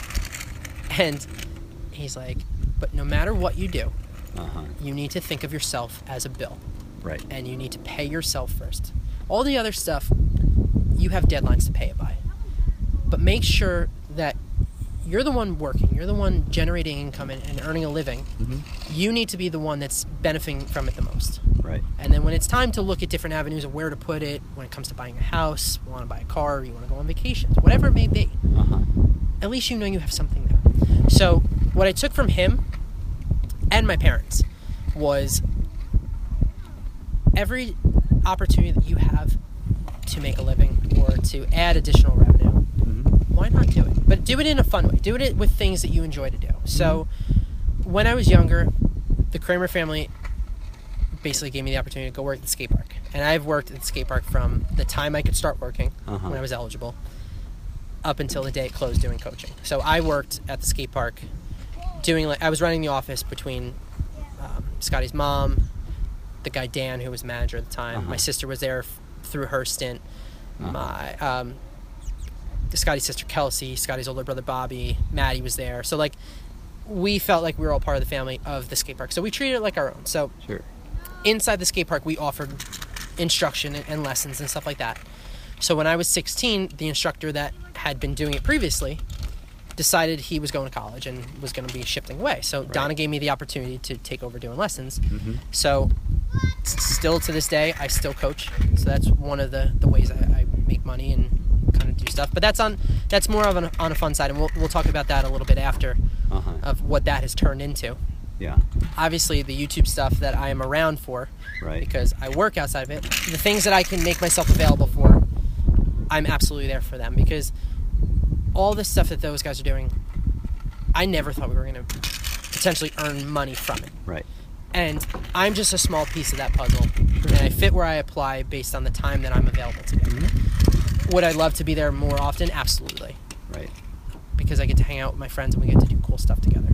But alongside of what I do professionally, I work in finance. So we talked we talked briefly about it earlier of I tried a couple different things through different people and I just couldn't find my niche, couldn't figure out what I like to do. Mhm.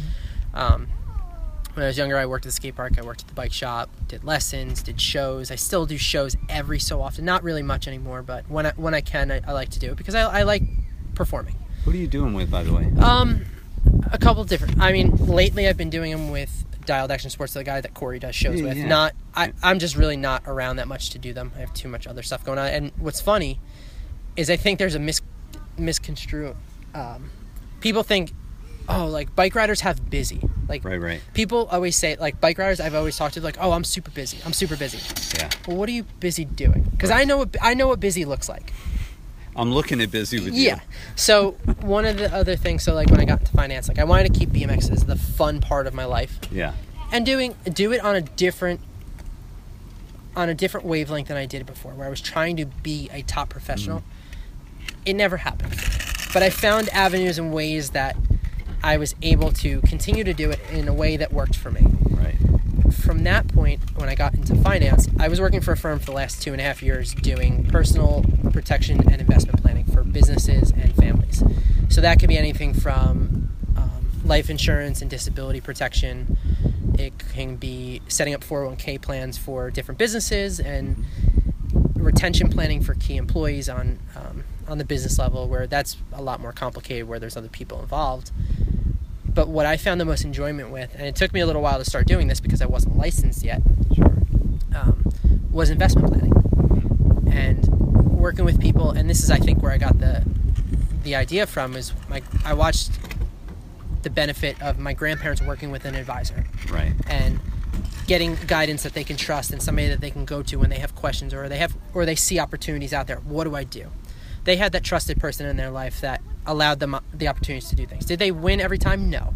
There was time they had losers, but they did pretty well. Mm-hmm. And I, after my grandfather passed in 2015, um, I saw the difference that I see with some of the clients I work with. Mhm. Of when you have things in place as far as documents and, and things designated to go certain places, Right. and then the complete opposite where no, nothing's in place, Mhm. and how that plays out. Right. So when my grandfather passed away, I watched how they had a they had all their all their ducks in a row, and Right. they had the guidance of people telling them, "Hey, you should have stuff here. You should have stuff here. Make sure it's in a trust and all this different legal stuff." Mm-hmm. That I wanted to become that person for people's lives, like the people that I worked with lives. Like I wanted to be that go-to trusted person, and I knew it was going to take time because just like the relationships in BMX, Mhm. that's all about a relationship business. So for the last two and a half years, I, I worked doing personal protection and financial planning and investment planning. While you were working to get your license. Sure. Yeah. Well, I, I was insurance licensed when I start, and then all throughout 2017, I worked to get my Series 7 Mm-hmm. and my Series 66 licenses. Oh, okay. What those do is those allow you to sell securities, so that could be stocks, bonds, mutual funds, all that like the fun market related stuff. Right. the other component of that exam is a legal component that you understand the regulations and the laws that apply for what you do, Right. and it allows you to manage people's money. So people will pay you a fee to say you're going to watch what my portfolios do, Right. and from there, let's based on goals and objectives and, and things that we want to accomplish for the client, Right. we can make individual strategies based upon what they want to what they want to do. Right. I got you. So I did that. I loved it. I fell in, I fell in love with it. Never. I used to say all the time I would never go to work in a suit. I would never. I would never live that corporate lifestyle. Uh huh. And now, I think I just found so much passion and thrill for the actual business side of it Right. that I don't care what I'm wearing. All I know is I'm doing good work for good people. And as time goes on, I want to build and grow in that business. Right. So, um, as time as time went on, I saw. I don't want to say I saw a disconnect from the firm I was working with to where I, where I'm actually going to go now. Yeah. But I just had the opportunity very recently to join a big investment firm, Uh-huh. like a, na- a nationwide company Right. um, that I'm going to be solely focused on the investment planning side, which to me that's that's the best part. That's the stuff I enjoy. But at the same time, I know at the end of the day, like any component, and this is what's cool about what I do. It's like there's people that focus solely on insurance. There's people that solely focus on investment planning. Uh huh. I'm licensed on the entire broad spectrum of finance Right. that anything a client can come at me with and say, "Hey, I want to learn more about this." Number one, I know I'm legally allowed to talk about it because I'm licensed and and educated in it. Sure. But number two, I can do what's in the best interest of the client and Right. know that I can give them whatever they want. Mm-hmm. If I don't agree with it, I can at least advise, "Hey, like I don't know if this exactly applies, or maybe we run something else alongside with it." Right. whether they take the advice or not, I at least know I'm putting all the opportunity out for the person I'm working with. Right. And at that point, they can make the educated decision Mm-hmm. on based on things that they may have not known about previously, based Right. on rules and restrictions on how you can access things and how you can't, or are there penalties, are there tax liabilities? Right. So for me, especially in our community, in the BMX world, in the action sports world, there's not many people that we see go into a white collar position. Mm-hmm. But what I, I try to do is I try to work a lot with. You okay, buddy?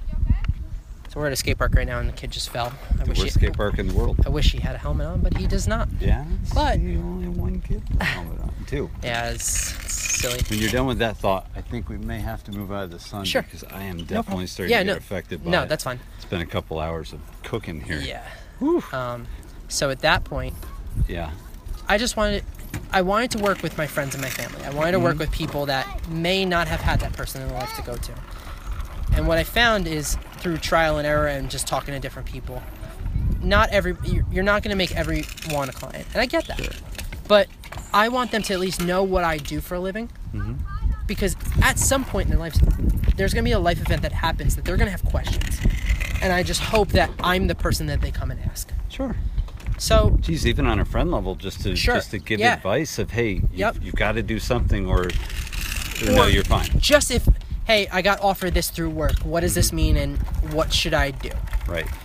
Right. you don't need to take the advice but at least you have the education of how how Sure. the vehicle works yeah. so what's cool is because i do a lot of i was doing a lot of work and business with people in the action sports community Yeah. i found that a lot of those guys worked in more of a blue collar type Uh-huh. job whether Right. they were in a trade whether they worked for a union mm-hmm. or they just worked general construction or they were a Right. laborer Right. So what was cool, and I, I always, and knowing that they came from more of a BMX related background, they knew that I coached. They knew that I worked with kids on, on Right. learning tricks and, and getting them to what they want to learn. Right. But I always used to tell them, the easiest way to describe when somebody asked what I did, Right. I can give them the spiel of, hey, like I do this with insurance and, and, and investments and 401ks and all this type of stuff.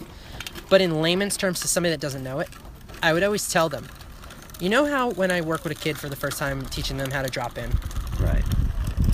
Before they want to before they want to learn how to backflip i need to make sure they know how to balance they need to know how to stand up they need to know how to drop in they need to know how to pedal Right. it's the fundamentals Right. that they need to understand before we can get to tricks Right. and for them, they're like, "Oh, that makes a ton of sense." I said, Yeah, "Yeah, yeah. basically the way investing works Mhm. is you need to make sure that there's a plan on the foundation that everything is kind of succinct in the event that things happen. And then once that's in place, then we layer things that apply. And based on what you want to accomplish, dreams and aspirations, mm-hmm. we go from there based on that. Yeah. And the other way I would describe it to them too, so they understand kind of how my world worked con- compared to theirs, is because they were all in different trades. Sure. I would say, well, I don't do all the different areas of finance. I mm-hmm. specialize on the insurance stuff and the investments. Mm-hmm. So when it comes to mortgages and real estate, like I don't I don't mess with that. Right. I know a little bit about it, but I bring in resources that specialize in that. Right. If it's legal work, I'm not an attorney. I call one. Right. Any type of accounting work, I link up with CPAs and do that type of stuff. Sure. So when I talk to somebody in the blue collar side, I'll say, look, think of me as a general contractor building a house. If I need electric run, I'm calling my electrician. Right. If we're running plumbing, I'm getting the plumber in there. Uh-huh. If we need to build the foundation and lay cement, I'm calling the masons. I'm getting those people. I'm getting the specialists in their field to take care of it. Makes sense. My world works the same way. It's just now we're talking about different subjects.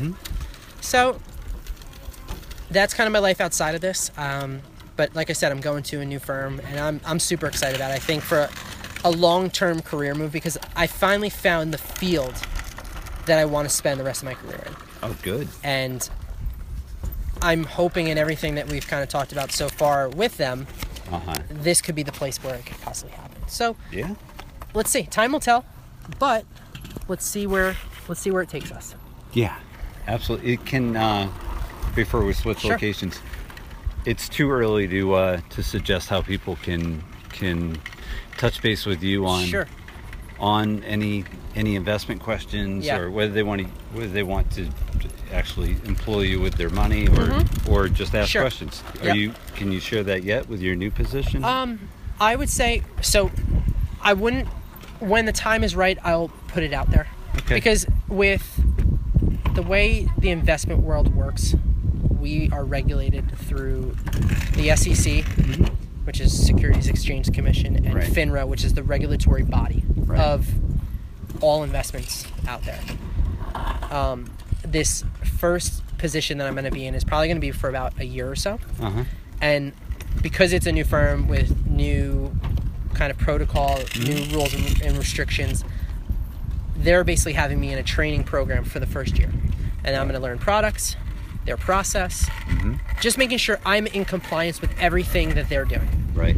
From that point forward, I can start bringing clients back into rotation like I was doing previously. Okay. Sure.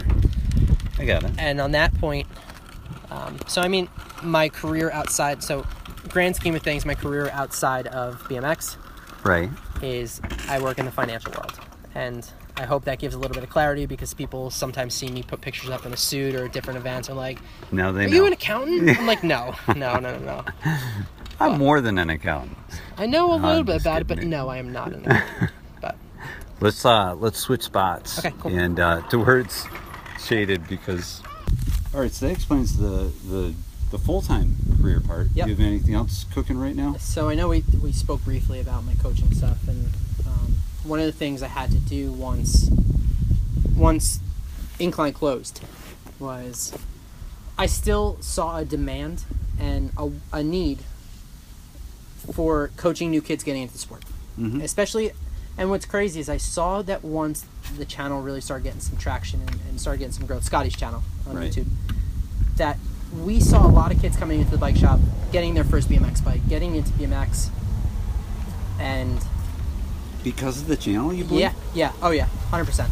I mean, not that I doubt it. I'm just that you actually saw a tangible result and or or return on what you guys have been doing. It was hard. It would be I very mean, hard. I know you don't. Yeah. You can't quantify it exactly, but there was a noticeable difference. I can strongly say that there was a huge, drastic difference from what the channel was. Mhm. What I would say before the channel was something Mm, versus once the channel was popular. So, Affecting the shop. Sure, all yeah. So- but you're Skate- talking about. so this I'm still doing lessons at the skate park, Yeah. coaching at the skate park. And once the skate park had closed, we no longer had a facility to go coach at, and, and but a lot of the parents came up to me and said, "Hey, like, will you still work with my kids? Whether we go to outdoor parks and just, I want to make sure they're still having somebody to kind of look out for them, make sure that if they want to learn tricks, they're doing it safely, Right. and from somebody that knows how to do it." Mm-hmm. Okay, cool. And I was totally cool. I was totally for it. Yeah. That one of the things that I did as of probably last month when I finally pulled the trigger on it, just because I've been busy Right. with other stuff, Right. was I finally sat down and started an actual business for coaching. Mm-hmm. And it's called Strive Action Sports. Um, funny enough, the name came from when I was in high school. My I bought a surfboard called Strive, and I was like, wow, like that is such a cool name. That if I ever started a company or a business, Uh-huh. I would always want to kind of do something that had that name as part of it. Right. I don't know why, it's just something stuck out to me. And I felt like this was a perfect opportunity to utilize that name, especially for the work that we were doing. And what I want to, the reason I'm, I'm so passionate about the coaching stuff is when we were younger, I never really had anybody that I can go to to teach me how to do tricks. It was more like I look at our friends as we jumped in lakes, we did trial by error, Right. and I know the pain and suffering that we went through sometimes. That new kids that get into it, I don't ever want them to have to feel that. Mhm. I want them to have somebody that they can feel confident reaching out to and say, "Hey, I really want to learn this," or "I watched this kid do that. Is that something you think I can learn or you can teach me?" But I also wanted to be that person in the kids' lives that they can feel that they can go to on more than just a riding thing, almost like a mentor right. because I know I had I had my mentors when I was little. People that I felt were like top of the world, like to me, Mm-hmm. but they can also I can also go say hello to them. So with the coaching stuff, I actually I've it's a, an actual business now. Um, I'm in the process of having my website built, Mm-hmm. so I'm getting that stuff set up. I have I'm gonna do a little online store on there just to kind of because like like I'm sure you know, starting a business there's some some costs associated with oh, it. sure. So just kind of, I just want to have some kids maybe repping some T-shirts, some stickers, some hats, Mm-hmm. just something that they can, something that they can feel like they're a part of something. Yeah. Whether they're, um, whether they're kids that I coach or not, Uh-huh. but just something that the kids can all feel like, hey, you have Strive stuff, that's cool. Me too. Like I want, I want the kids to almost feel like they, because one of the cool things with the kids that I coach, they've actually made their own little crews. Mhm. I'll go to skate parks now and I'll see them rant, like I'll go do a lesson with somebody Uh-huh. and I'll see four of my kids on the other side of the skate park all riding together. Like they've made friendships that they would have never had had they not done coaching with me. That's awesome. It's it's the most surreal feeling, but it's very humbling. Uh-huh. Like when we were talking before of like I want to see like I want to have a direct impact on the people I work with, whether it's in the finance world or in the coaching stuff. Right. That's a tangible result that I can see. Wow, three of my kids, one lives in Bergen County, one lives in Toms River, and one lives in Pennsylvania Oh my gosh. all showing up at the same skate park on the same day to ride together. Uh-huh. They would have never known each other had they not done a class with me. And I'm big on when I have when I have a new kid that I work with, I want to make them part of the group from day one. Mm-hmm. So they get introduced to everybody. They get any of my friends that are there. So like when Incline was open, one of my kids, he was he was a little shy. He's Yeah. but now it's it's so funny. He's like the total opposite Yeah. but he watched the channel. That's how he got into BMX. And I was like, "Have you ever?" I, I asked the kid. I was like, "Hi, have you ever met?" Because there was other guys. Uh, Brooklyn was there. Ricky was there. Right. I was like, "You ever meet Ricky?" He's like, "No, no, no, no, no. I, I can't." and I was like, "Come with me." And like I made sure, like every day, like I made sure he made a new friend every day, because if if I wasn't there to do it for him or help him along with this, Right.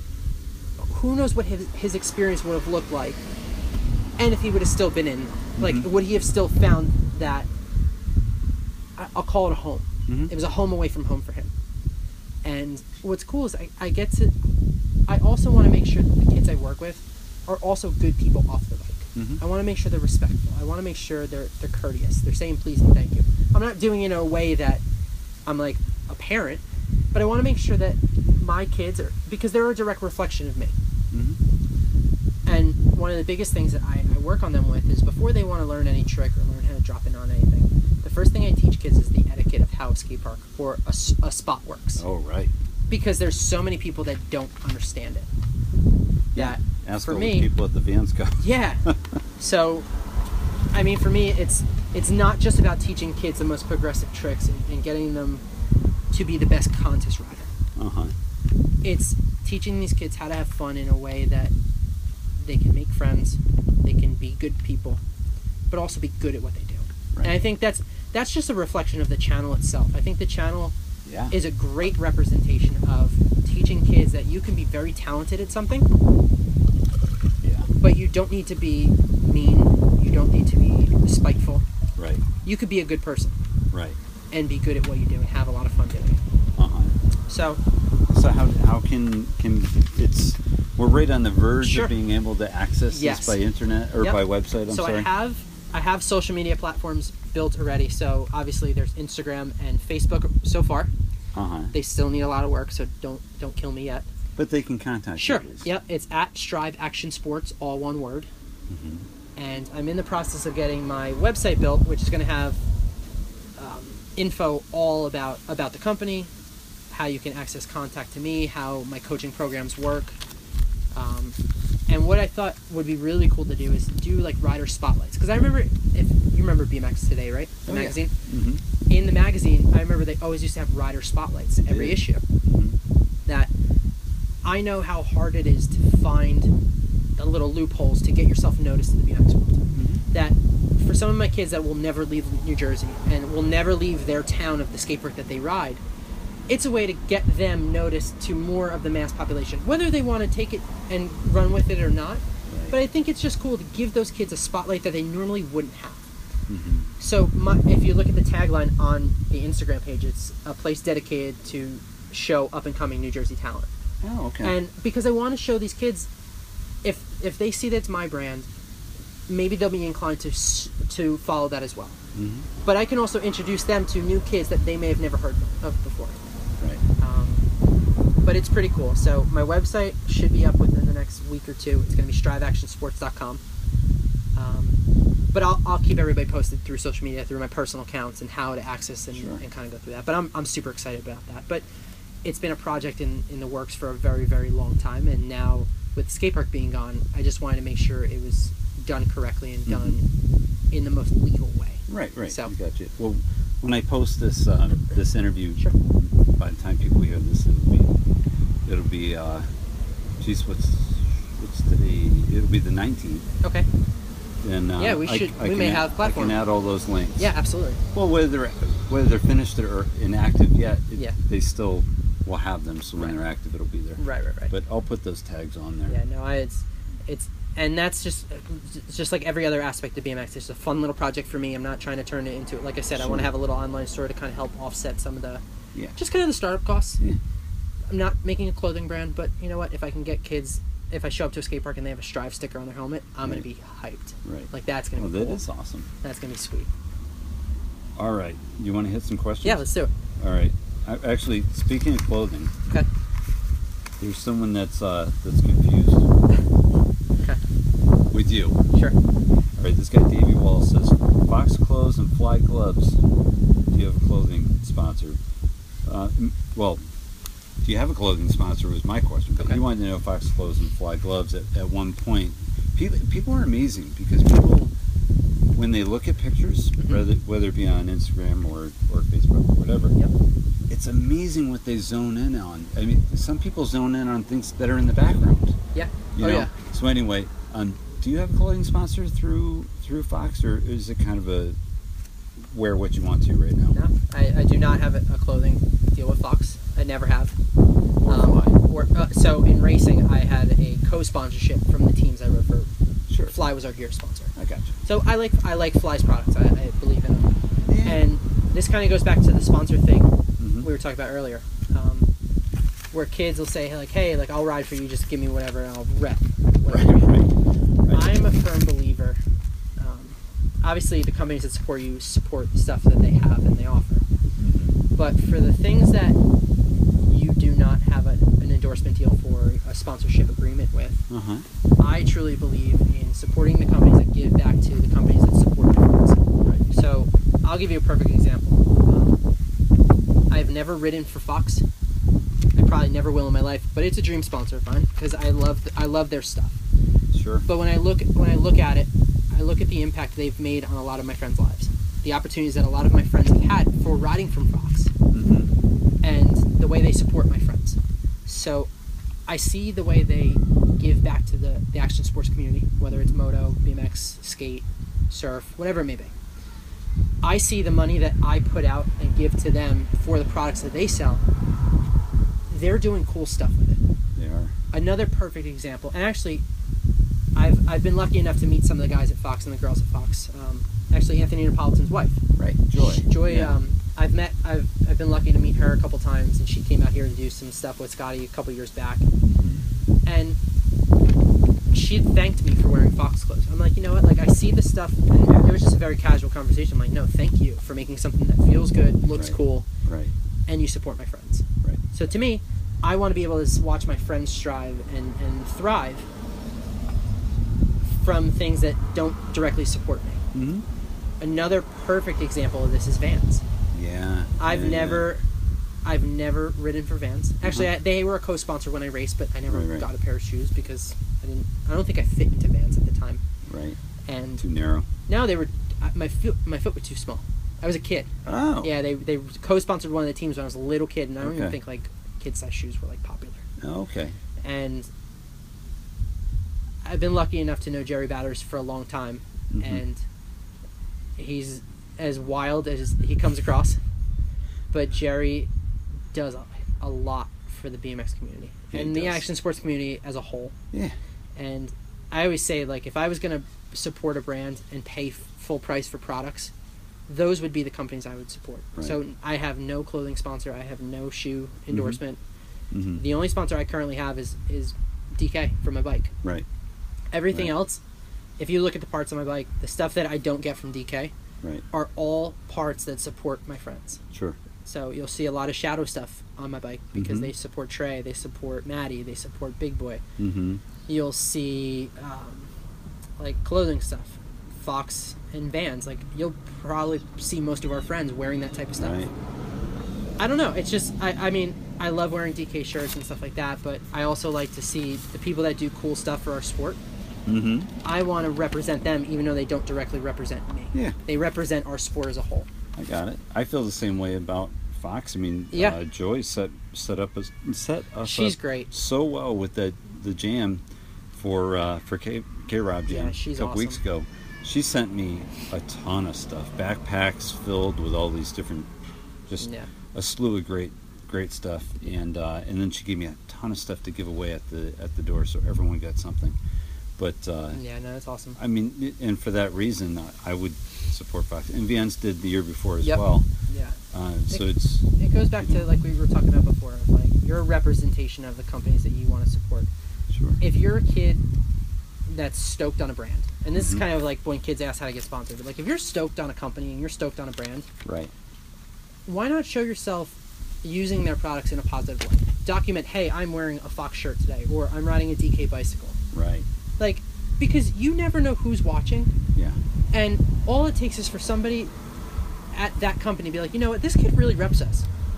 Maybe we should hit him up with a care package. I've seen that so many times. You? Not me personally, but like kids throughout the years. Never forget, there was a kid that used to work that used to hang out with Maddie at the skate park. Uh huh. Had an obsession with Cult when Oh. Cult came out, Yeah. and was not not a standout bike rider by any means. Yeah. Yeah. But this is when Twitter was super popular. Yeah. He made like a video and it was like a, a Cult bike check, and he had every Cult product. Oh my. that God. Robbie saw it, and Robbie started sending him out shirts. I think he would give like hookups on bikes. Like it was, it was cool because awesome. this kid is just doing it for the right reasons. He's having fun doing what he's doing, but Right. he's stoked on these brands, Yeah. and things are happening just because he's doing it organically. Right. Right. So it's pretty cool. But like kids, like out there, if if you're hyped on a brand, and and look, even if you ride for them or not, if you support what they do for their riders and support what they do as a company, Uh huh. just be hyped and just do things to help them grow because if you're stoked on them now imagine how much cooler they can be when they're bigger Oh, definitely. so that's kind of when i look at endorsements like i'm okay just having a bike sponsor and, Right. and just supporting them i want to support everybody else that's doing cool stuff Yeah. Uh, I'm going to shout out a couple names Okay. here because you answered the questions earlier. A lot of it was um, from these people. Nathan Pitts, Yep. Nathan's actually one of the kids I coach. I had a feeling. Yep. Um, Keegan Miller. He was actually at the uh, Nathan was at the K Rob Jam. Oh, awesome. Yeah. Keegan Miller, uh, Carlos Anela. Okay. They all have questions relating to uh, transition from racing to freestyle, which you answered. I think we covered really- a good portion Oh, of that. yeah, yeah, yeah. And all the weird things that go on And with so- transitioning. Yeah, and it's so nice that they threw the questions out Yeah. there. So I always like to mention them. Yeah, no, I'm stoked. Thank you Uh, guys for all all the questions yeah. or asked. Yeah, they were they were into it for sure, uh, and appreciate you for sure. So let's see. I'm gonna go to. Uh, this this guy's pretty cool. He always throws in questions. He's from Australia, Brody Butterfield. Okay. I don't know if you remember meeting him, but he said I he- think I met him at Five Dock. exactly. I He did. said, yeah. It was rad meeting you in Sydney. Super stoked to see you stick your second five dock run after the three after the three was- whip crash. That was a disaster. Well, was- I think you had told me before you went that that five dock was and Chris Doyle had said the same thing when I interviewed him that five dock is just one of those real tough places. It's to, gnarly. So you know what's crazy? And actually, I I, I heard Jason Watts say this Mhm. a couple weeks ago. Um, the way skate parks are built in America are way different than skate parks are built in Australia. yeah. So your first impression of- of Five Dock or any any of the skate parks I saw when we were over there, so Bondi, uh-huh. um, but Five Dock in in general, it was built so gnarly, like every like twelve foot walls. It's big, yeah. but the transitions are built so differently. Yeah. So something that you can look at and you're like, oh, like if this was a, a, a skate park at home, like in America, Uh-huh. it was, it would be the gnarliest thing you would ever ride. Really? But what I Yeah. found was they make things mellower, but they build them that much bigger, so it kind of offsets the transitions and the vert Oh, and, okay. and stuff. So when I got there, I'm like, oh my god, this is gonna be bad. Somewhat but- visual then. Yeah, oh, it was Yeah, a total head game on the Yeah, visual side. yeah. But what was crazy, and Brody just just hit on it about the three whip. There was a six foot, maybe a six and a half foot coping to coping spine in in the bowl. So it had a like a ten foot wall, Yeah. six foot coping to coping spine that was Uh-huh. super steep, Right. And then like a six foot hip right after it. So I'm like, Wow. you're coming off, and you had to use the ten foot as a setup. Yeah, yeah. and I'm coming at it. And I didn't. I did it a couple days before in practice, and I did. I tried to do one every day just to make sure it was good. Yeah, yeah. And my first run, I felt pretty good. Like I, I don't know, normal contest for me, I don't do great. I, I land a little low, Uh-huh. but I felt really good on my first run in Yeah. qualifying. Yeah. I land flat on the ten foot, going up to, and this this is my last hit of the run. Like this was gonna be my last banger. Right. I hit the three whip, I kick it, and I kick too soon, and my back wheel caught the coping. Oh. So the bike actually bounced back like I was to do a three down whip instead of a three whip. So I'm kind of flying and I'm like, oh, yeah, this is not to end well. And I smacked my head. It's it's it sucked, but thankfully I was able to, to get back up for my next run and, and get back out there. oh my god! And I had awesome dudes like Daryl Null and Steve Crandall Yeah, announcing yeah. to get me hyped up. So um, Um, that is awesome. so my second run I was a- able to put a full run together. Not enough to get myself out because it was a total point right, score, right, right. but you know what? That was a trip of a lifetime. I had so much fun out there. Oh, you- But Brody, thank you so much, and it was awesome meeting you, dude. Um, Wild Bill. My man. You know him, Oh huh? yeah, oh yeah. Wild Bill is awesome. He's think great. He wants to know, of course, this is so funny. The way he words it is, when are you coming to Long Island and riding trails? I s- and in parentheses I put, this is my my translation. In New York, they ask if, not just, or, or they don't ask if, Just just, when. when. So, I've known. it's assumed that you're coming down. It's a question. well, when. he assumed right. It's just a matter of scheduling time to get there. Right. With Bill, I've actually known who Bill is for a long time. Bill, This is Bill Casile. I yep, no, this, this is Bill from Long Island. I don't know what Bill's last name is because in New Jersey we also have another wild Bill. And I just that know the dude- last name isn't Hecox. Yeah, no, no, no. Our Wild Bill is crazy. Yeah. He's out of his mind. Yeah. Like he's he's probably around the same age, but he, he may be he may be in his fifties now. Yeah. Totally different person. Yeah. But I had met Bill um, during like the Staff BMX days. Staff was a bike shop that used to be in the skate park um, years ago, and he was Bill was super tight with the guy Bob that owned it, and Oh, some of the older guys like Brad Gethard, John Jennings, um, like some of those guys. You can throw an answer in the middle of this. Uh, Cody Christopher wanted to know your favorite rider on staff. You can throw that in there. So if I had to pick a, a favorite staff rider, I never rode for staff, but I would always hang out there just because they were at the skate park. Uh huh. Um, but those dudes were always awesome to me. Yeah. Um, if I had to pick a favorite staff rider, hmm so staff had a stacked team, stacked. Um, I would have to say Brad Gethard. Brad Gethard was And he's a Jersey guy. He was part of. Uh, Brad rode Brad rode for staff. He was at the Kevin Robinson Jam. He was the dude I was following through the dirt line.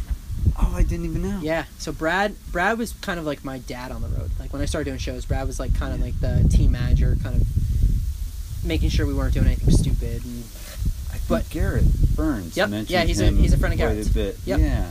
Brad is And they did the skate park quite a bit together. Yep. The one in uh, Toms River. Toms River. Yep. Yeah. Okay. Yep. All right. so Brad. Brad was my childhood hero, um, as far as riders go. Uh-huh. Brad, Brad was. A, remember we were talking about having the older dude that we could go to as like kind of the Yeah. mentor. Brad was kind of that person for me. oh, okay. Brad was a super competitive. He was a competitive pro. He would ride Roots Jam, Dew Tour, Triple Crowns, all those Mhm. contests. But behind the scenes, he was the nicest dude in the world. Yeah. But he shredded. So like, it was funny when we were coming back from the the Kevin the Robinson Jam. Uh huh. We're sitting in the car. Maddie's sleeping in the back. Corey's sleeping in the back, and Scotty and I are, are in the front. hmm And Scotty, we kind of all looked up to Brad. Like Brad was that older generation that we were like, that's the dude we want to be like. Because he was a small guy, but he ripped. And Scotty said it because Brad told us that the Kevin Robinson Jam was the second time he had rode that year. Like this year, he only touched his bike twice. The other time was in January at the wheel mill. He hasn't touched his bike in between. Oh my god. Yeah, so Brad, it was funny. We're driving back, and Scotty goes, "I was so stoked watching Brad ride." Yeah. And I, I told Brad,